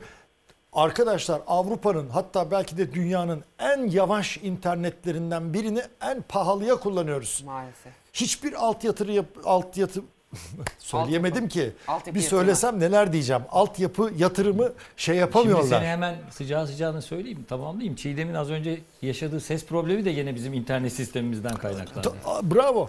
Yani, yani hiçbir altyapı yatırımı yapmıyorlar. Durmadan para kazanalım, para kazanalım. Aa bir de zarar etmişiz. Hadi devlet bizi geri alsın. Ya dört buçuk ya bu nedir ya? Şey ya? Çocuk kandırır gibi. Hatırlarsanız iki bakan çekişmişti o zaman. Biri dört G demişti, biri yok beş G'yi bekleyelim mi demişti. Sonra ikisi de bozulmasın diye tamam dört buçuk G'den. dört buçuk G diye bir şey olur mu ya? Sayın Erdoğan dört buçuk Dünyada bizde var sadece. Sayın Erdoğan dört buçuk G istedi. Yani, dört buçuk G istedi şey hatırlayın. Hayır, ba Sayın Cumhurbaşkanı dünyada başka bir yerde yok yani yok, bu. Yok dört buçuk G diye şey istedi, mi olur ya? Allah'ım yarabbim. İstedi. Yani şimdi burada bir şeyle bağlayacağım. Yani alınırken Suudi Arabistan şeyinde hani şöyle bağlayalım. Lübnanlı Hariri ailesinin aldığı bir şey. Hariri başbakan olarak Büyük Hariri öldürülüyor. Suriye istihbaratı öldürüyor. Bunun arkasında Suudi desteği çıkıyor. Suudi desteğin mesela iki bin sekizde Su Suudlar da girmiş yönetime. Sonra şimdi İsrail, Katar ve Birleşik Arap Emirlikleri'nin yanı sıra İsrail Cumhurbaşkanı gelirken ha. pat diye... Bakıyorsun, şimdi burası işte. Sormak Orta istediğim Doğu, tam da bu. Orta Doğu politikalarıyla iç içe bu iş. İç içe bu iş. Yani hani burada hani İsrailli geldi diye bunu yaptılar demek istemiyorum. Ama zamanlama açısından baktığınız zaman bir olayların sırasına soktuğunuz zaman bunun çok açık bir şekilde Türkiye'nin son zamanlarda ekonomik krizin de etkisiyle para yok. Yani bu işe işte Katarlı Dışişleri Bakanı ne dedi Mevlüt Çavuşoğlu toplantısı? Türkiye'deki fiyatların biraz daha düşmesini bekliyoruz demedi mi? Aynen öyle söyledi. Aynen böyle. Financial Times'a mi verecekler yani? Efendim? Telekom İsrail'e mi verecekler? Ben onu kastetmedim. Ya onu kastetmedi ama söyledim. Kronolojik olarak kronolojik olarak şey ama yani şu anda ya. şu anda Türkiye'de telekomünikasyon, enerji alanlarında yatırım yapmak isteyen ve ulaştırma yatırım yapmak isteyen Orta Doğu şirket, Orta Doğu ülkelerinden şirketler var. Bunların içinde Katar var, Birleşik Arap ve şimdi İsrail. Deniz var. Ucuz malın yani alıcısı çok olur. Katar işte az önce tamam dedi da. Katarlı Varlık Fonu e, C E O'su anda, Financial Times'a ne dedi? Biz dedi müthiş fırsatlar ver, ucuza kapatabiliriz bakın, dedi arkadaşlar. Dünyada e, iletişim özgürlüğünün e, en çok suistimal eden ülkeler Amerika Birleşik Devletleri, İngiltere ve İsrail. Yani o olağanüstü yazılımlarıyla böyle bizim hayatımız, bütün dünya vatandaşlarının hayatını biri bizi gözetliyor evindeki gibi takip ediyorlar. Ve ben Telekom gibi bir şirketin e, İsrail'de herhangi bir şir şirkete satılmasını Türkiye'deki herkesin bütün bilgilerinin Mossad'a anahtar teslim e, sunulması gibi görürüm şahsen. Bu yani da başka bir bakış. Tele telekomünikasyon dediğiniz evet. şey...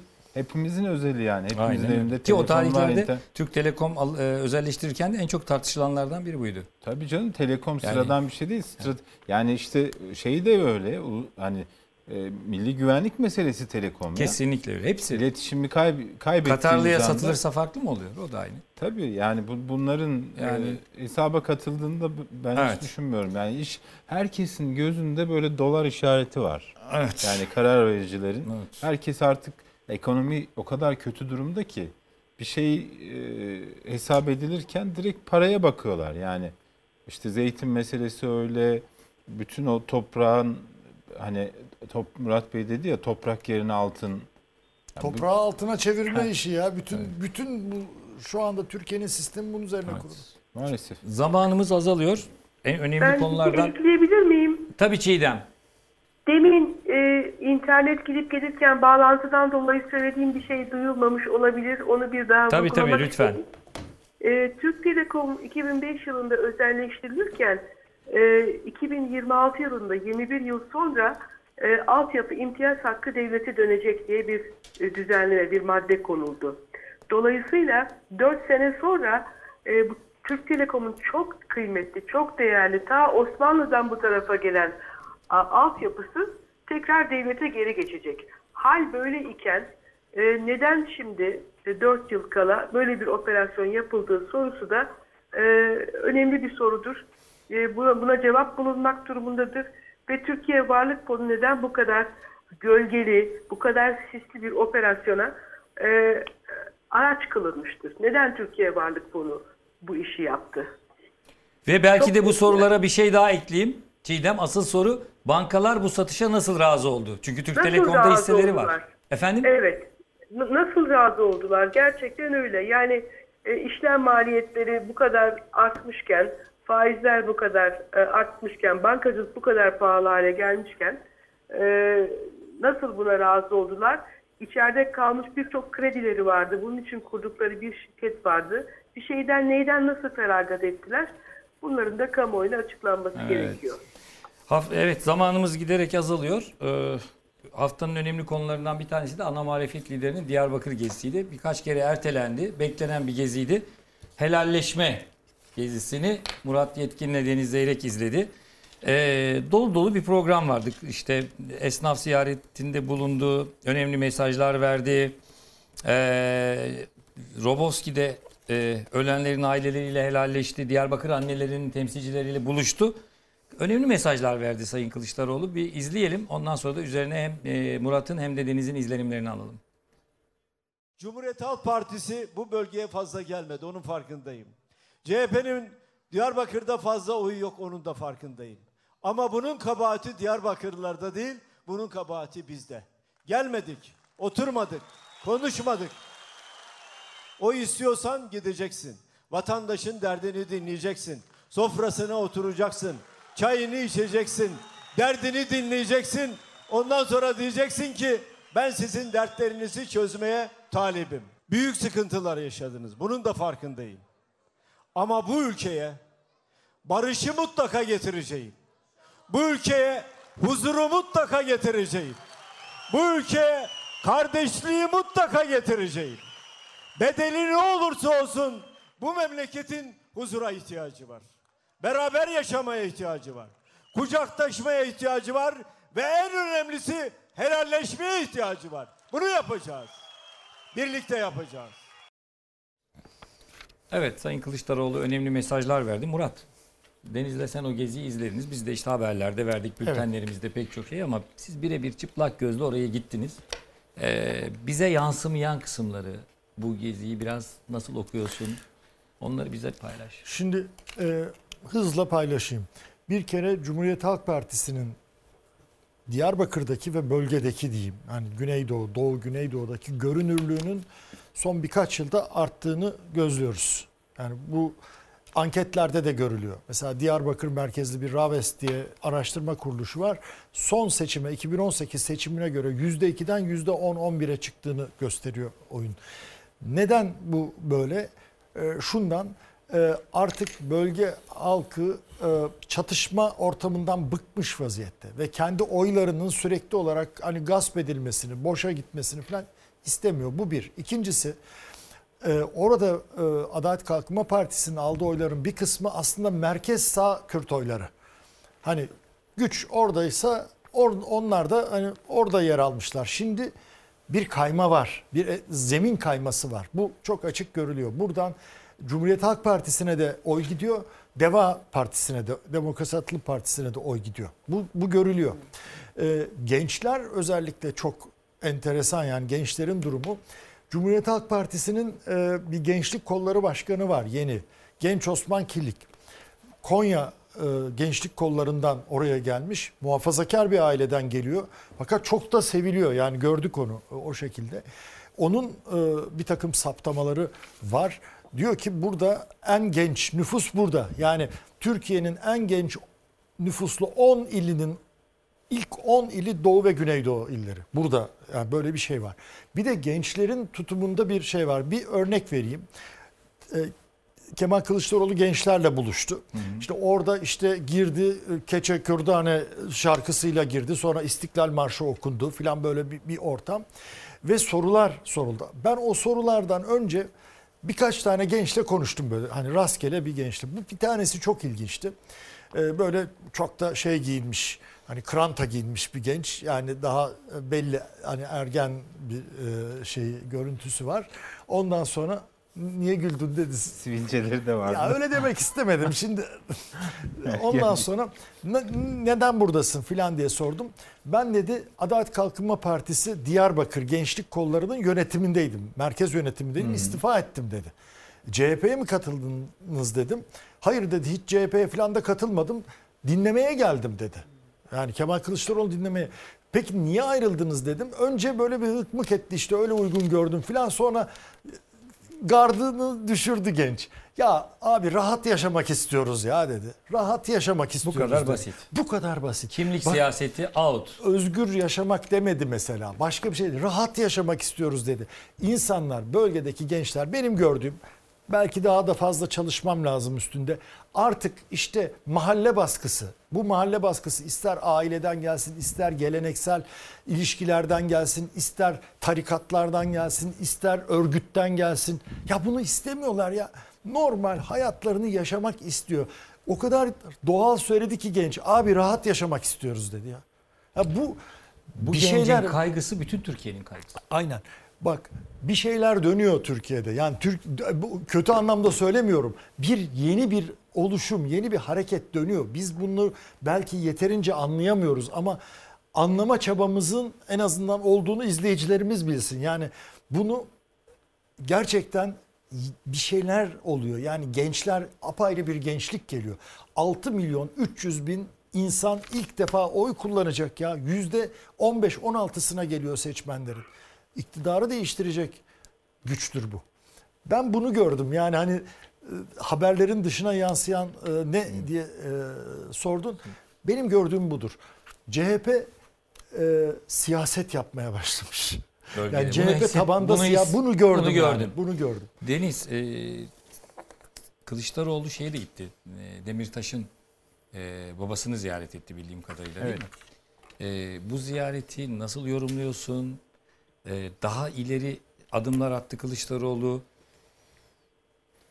Ya helalleşmenin dışında bir Cumhurbaşkanı adayı gibi mi tabii, davrandı tabii. orada? Cumhurbaşkanı... Biraz bize onun kodlarını da ver. Ya Kılıçdaroğlu uzun zamandır Cumhurbaşkanı adayı olduğunu yansıtan çıkışlar yapıyor. Bunu artık kabul etmemiz lazım.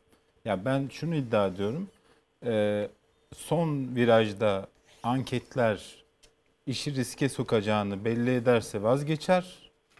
Ama onun dışında Cumhurbaşkanı adayı olmak istiyor. Bu kadar açık ve net, net. söyleyeyim. Bunu orada da gözledin. Başka tabii, yerlerde de gözledik ama. Yani şimdi şöyle bir şey var. İşte ilk gittiği durak, hatta bizi yanılttılar yani. Biz otele geçtik. Onlar aradan kendi sıyrılıp... Örgütünü, kendi örgütünü de atlatmış. Evet yani. evet. Yani e, Diyarbakır Öğretmen Evi'ne gidip e, Diyarbakır Anneleri gru, e, grubunun temsilcileriyle görüşmüş orada.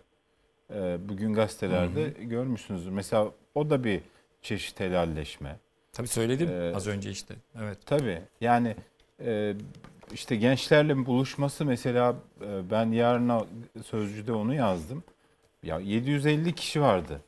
Bugün işte Genç Osman Kirlik'e sordum. Kaç sandalye vardı salonda diye. altı yüz otuz sandalye koymuşlar.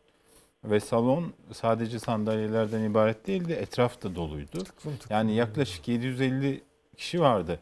Yaş ortalaması da maksimum yirmi beşti yani. Birkaç tane böyle otuz yaşına yaklaşmış insan vardı. Onun dışında biz bayağı beyaz saçlı bir şekilde görünüyorduk yani salonda.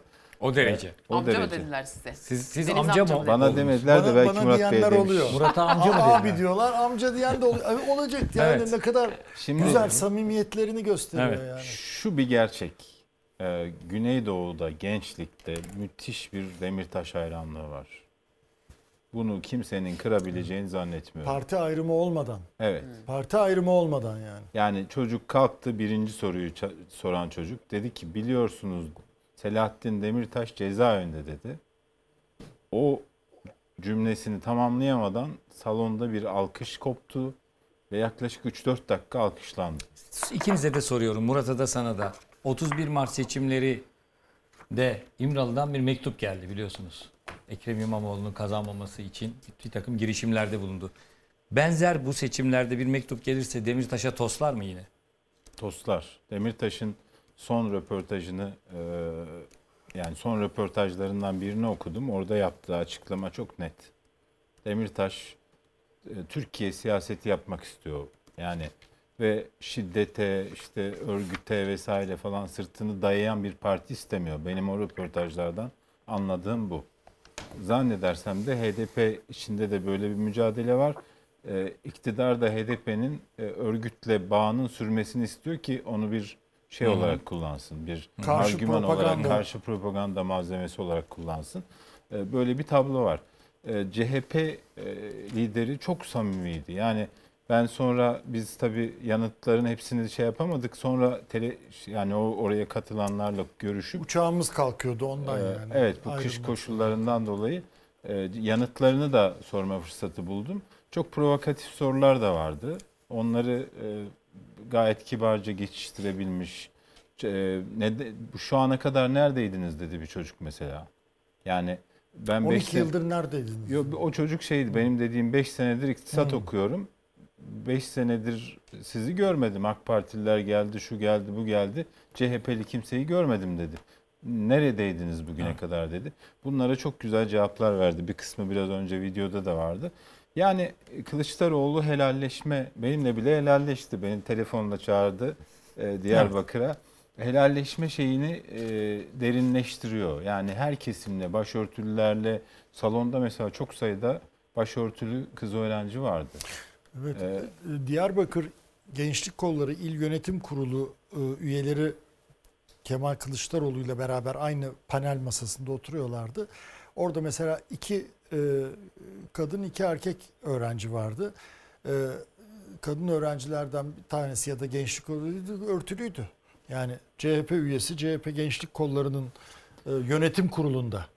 Yani şimdi örtülüydü. Kız bu oya döner yani. Mi emin değilim. Yani orada evet. H D P'nin oyunu kıramaz kimse. Ben onu Hı. görüyorum yani. Evet. Ama, Ama şöyle bir şey var. A K Parti'den ciddi bir çözülme var. Hı -hı. Doğu ve Güneydoğu Anadolu'da. Ee, orayı alabilmesi için güven vermesi gerekiyor. Hem muhafazakarlara güven vermesi gerekiyor. Hem Kürtlere Peki güven... o kırılma hangi sistem partisine gidecek? A K Parti'deki kırılmadan gelen oylar... H D P'ye mi gider, C H P'ye mi gider? Benim gözlemim, zaten H D P'ye oy vermek istemeyenler A K Parti'ye oy veriyordu. Evet. Benim gözlemim, Deva Partisi'ni çok güçlü görüyorum ben. Yani yaklaşık on beş yirmi şehre gittim Güneydoğu'da. Gelecek Partisi'den daha mı şey örgütlü orada? Tabii tabii. Bir de Deva'nın söylemi de şey... Daha, daha net. Daha özgürlükçü. Özgürlükçü, özgürlükçü yani ve net. Rahatlık kelimesi çok yani, anlatıyor yani. Geçen, rahat geçenlerde yani. dokuz Mart onların kuruluş yıl dönümü Deva'nın. Murat Bey ile biz Ali Babacan'ın toplantısına katıldık. Orada da Demirtaş çok net bir tavır koydu. Yani biz H D P konusunda şey değiliz dedi. Yani böyle H D P konusunda ikili oynayan bir parti değil. Dolayısıyla ben Van'daki seyahatini... takip etmiştim. O dönemde bir iddia Babacan vardı. Babacan demek istedin az önce herhalde. Evet. Demirtaş Babacan'ın yani. Demirtaş Hayır, konusundaki evet. tutumu. Ha, Demirtaş konusundaki tutumunu kastettim. Yani Van'da mesela yaptığı konuşma çok çok netti. Yani işte bir köylü helikopterden atıldığı iddiası vardı. Onun köylünün evini ziyaret etti ve çıktı dedi ki burada bu ülkede artık doksanların yöntemlerine geri dönülmesine izin vermeyeceğiz dedi mesela. Kürsüden yaptığı konuşmada. Dolayısıyla Deva Partisi'ne orada bir şey olabilir ama... Şey olur mu Deniz? Ben C H P... e, sorun az önce Murat dedi ya, rahat yaşamak istiyoruz dedi işte o genç. Rahat yaşamak istiyoruz ne demek? Ekonomi. E, Deva'ya gitmesini... Sadece ekonomi. Hayır, hayır, yani, ama ekonomi meselesinde de D E Va'nın liderinin ekonomi orijinli olmasının bir etkisi de olmuş olabilir mi? Beklenti yüksek olmuş belki olabilir mi? Belki de olabilir ama şey şunu gördüm, görüyorum ben Güneydoğu'da. Ya bu Z kuşağı var ya. Hı hı. Yani onun Türk, Kürt vesaire falan önemli değil. Z kuşağının refleksleri her yerde aynı. Doğru doğru. Yani elinde bu akıllı telefon, doğru, çok doğru. bu internet olan bir çocuğu siz kimlik siyasetiyle, muhafazakarlık siyasetiyle, din siyasetiyle falan ele geçiremiyorsunuz. Evet. Uf, ufukları çok farklı. Bu H D P için de geçerli. H D P artık eski söylemleriyle tabii, tabii. Kimlik e, o çocukları, kimlik siyasetiyle o çocukları evet. kendi bünyesinde tutamaz. Onun için Hı-hı. Demirtaş diyorum zaten, evet. H D P demiyorum. Hı-hı. Yani H D P, Demirtaş'ın popülaritesi H D P'nin çok çok üstünde. Evet. Bölgede. Son üç dakikamız Çiğdem'e, şey, Nevşin'e söz vereceğim. Tansu ee, Çiller. Tansu Çiller. Şimdi Tansu, Tansu Çiller, Çiller siyasete dönüyor, emareler veriyor, istiyor. işte bir takım sinyaller veriyor. Evet. İşte hafta içinde Adalet Partisi Genel Başkanı Sayın e, Profesör Doktor Vecdet Öz dedi ki benimle görüştü, partinin başına evet. gelmek istedi ama ben savuşturdum. Aynen. Kibar biçimde olmaz dedim. Ya şimdi e, genelde ha, kadınların yaşı konuşulmaz ama topluma mal olmuş bir liderden bahsediyoruz. yetmiş beş civarında bir yaşı var. yetmişin üzerinde evet. benim bildiğim. Gerçekten mi? yetmiş beş yaşında. Tabii Çek yetmiş beş yaşında e, tekrar siyaset sinyalleri vermeye başladı. Nevşin e, helalleşme demişken, Sayın Kılıçdaroğlu'nun helalleşmesi demişken, ya biz şimdi bu bir ev bir araba verecekti hepimize. Anahtar dağıttı. Mesela bununla helalleşip mi siyasete atılacak? Ya da beş Nisan kararlarıyla mı helalleşecek? Ya da beş Nisan kararlarıyla mı helalleşecek? Ne yapacak? Arkadaşımız Cem Özkeskin, Aydınlık ve Demokrasi Partisi Genel Başkanı Erkan Deniz'le konuşmuş. Diyor Aha. ki e, Tansu Çiller'in işte partinizin başına mı geçecek diye bu iddiaları sordum. Tansu Hanım bir partinin başına geçmek istemiyor. Merkez sağ birleştirmek istiyor demiş. Şimdi burada bu işin devamı şu. Bizim Parti diye bir parti vardı, ismini değiştiriyor, Büyük Türkiye Partisi yapıyor. Hani onlar böyle bir hazırlık içerisinde. Sayın Çiller e, irili ufaklı, işte Adalet Partisi'nin falan da oldu, bu Büyük Türkiye Partisi'nin oldu, Aydınlık ve Demokrasi Partisi'nin oldu. on iki partiyle görüşmüş, on iki böyle hani merkez sağ yakın partilerle. Ve burada hani bir tür merkez sağ koalisyonu oluşturup onların çatı adayı olmak istiyor aslında. İstediği şey bu, bir partinin başına geçmektense. E, şu anda stratejisinin ne olduğu söyleniyor ve bu partileri de demiş ki görüştü bu partilere, verdiği mesaj şu. Şimdi bu partilerin seçime girebilmesi için kırk bir ilde örgütlenme yapmaları ve aynı zamanda bir büyük kongre yapmaları lazım ya. Beni bir yerde hani bir tabiri caizse kredi kartınız olarak görün. Siz bu büyük kongrelerinizi ben yardımcı olayım, yapın, bu örgütlenmelerinizin önünü açayım, hani kuvvete sahibim. Bilmiyorum nereden geldiğini, söylenen aktarılan bu. Bunları yapın. Bu on iki parti seçime girecek, hazırlıkta olsun ve bunların çatı adayı da bir merkez sağ birleştirici unsur olarak ben olayım demiş. E, yaptığı görüşmelerden çıkanın bu olduğu hangi söyleniyor. Hangi ittifakta olacak? Bu işte yeni sağ ittifak. on iki küçük partinin bir araya getirmiş olacağı yeni bir ittifak. Neden böyle bir şey? Bunun da bence aslında ipucunu Ahmet Hakan vermiş köşe yazısında bugün. E, diyor ki yani evet. e, Tansu Çiller deyince benim aklıma Meral Akşener geliyor diyor. Hani kimin önünü kesmeye çalışıyor? Niye böyle bir şey denecek olursa bugün sizin sabah da Fox T V'de İsmail Küçükkaya sordu sabah evet. evet. Ne diyorsunuz buna diye. Meral Akşener benim de aklıma Tansu Çiller deyince Recep Tayyip Erdoğan geliyor. Yeni bir Recep Tayyip Erdoğan seçmeye gerek Aynen yok dedi Meral söyleyeyim. Akşener. Ama merkez sağ hareketli, yani hani İyi Parti biraz daha merkezde konumlamaya çalışıyor kendisini anladığımız kadarıyla, değil mi? Söylemleriyle işte şeyi de sordu İsmail, e, ne diyorsunuz Kemal Kılıçdaroğlu'nun Diyarbakır gezisine diye. Mesela çok olumlu buluyorum. Tabii çok tabii onu açıkladı zaten. Evet, biraz daha çok böyle merkezde kendisini konumlamaya çalışırken e şimdi merkez sağ başka bir taraftan Tansu Çiller konsolide etmeye çalışıyor falan. Ama Adalet Partisi Genel Başkanı şey demiş, hani Recep Tayyip Erdoğan'ın politikalarını da eleştirdi Hı-hı. demiş mesela. Artık onu bilmiyorum yani, demek ki Sayın Çiller'de bir iddiayla bir, bir şey yapmaya Murat'ta bir kulis var. Noktaladın mı? Noktaladım. Var mı? Şimdi Diyarbakır gezisi sırasında işte öğle yemeği şeyinde Salih Sümer, eski devlet bakanı, şimdi C H P'de politika yapıyor. Yan yana düştük, sohbet ettik. Ona da sordum. Ya Tansu Hanım böyle şey yapıyormuş, ne diyorsunuz diye. Dedi ki Tansu Hanım önce elindeki partiyi bırakmasaydı dedi. Yani Doğru Yol Partisi'nden söz ediyor. Hani madem tekrar şey yapacak, elindekini niye bıraktı madem geri dönecek dedi. İkincisi de dedi ben bunun arkasında e, Tayyip Erdoğan'ı görüyorum dedi. Şeyi oyları bölmek için dedi, onu kullanıyor dedi. Salih Sümer'in aynen söylediğini aktarmış oluyorum. Böler mi? Hiç zannetmiyorum. Yani hiç zannetmiyorum. Evet. Yani bazı şeyler miadı doluyor bazı şeylerin. Bunu Hı. görmek lazım. Evet. Ya bu da enteresan değil mi? Niçin o zaman Tansu bu ısrar? Acaba neden e, acaba? Çok hani, ilginç. Çok milletin bizim, beni bizim milletin görmediğimiz beni, bir şey mi var? Milletin acaba? Beni özledi diyor. Özledi mi gerçekten? Yani evet, milleti görmediğimiz bir şey mi var? Bence bir çıksın meydana bakalım, özlemiş mi millet? Görelim diyorsun. Görelim. Evet. Ee, fırsat vermek lazım. Çiğdem, senin bu konuda söyleyeceklerin var mı? Kapatacağız. Yani Tansu Çiller'in icraatını hatırlamaya hafızası yeten çok fazla seçmen var Türkiye'de. Zaten yetmeyenler de evet. hiç bilmiyor onun kim olduğunu. Yetmeyenler de bilmiyor, evet. Özledi mi sence millet? Hiç sanmıyorum. Hafıza iyi mi kötü mü? Yani e, kuvvetli hafıza, kuvveti ıstıraptır diye bir laf vardır. e, aklıma birden bir o geldi. Evet. E, yolsuzluklardan, örtüsü ödenek skandalından, faili meçhul cinayetlere kadar uzanan e, bayağı bir...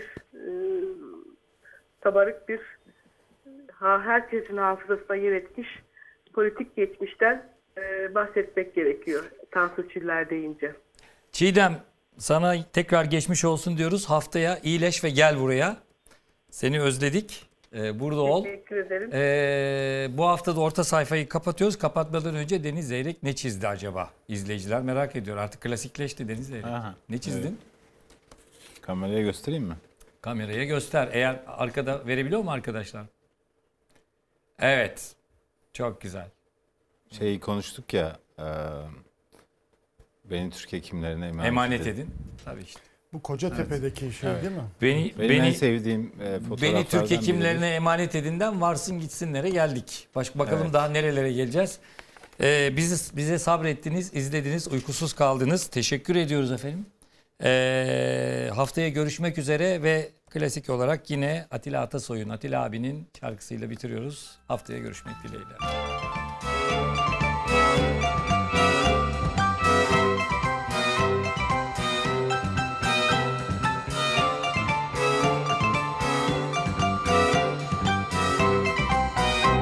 Söyle şimdi nasıl haberler, haberler, iyi mi kötü mü haberler, haberler. Söyle şimdi nasıl haberler, haberler.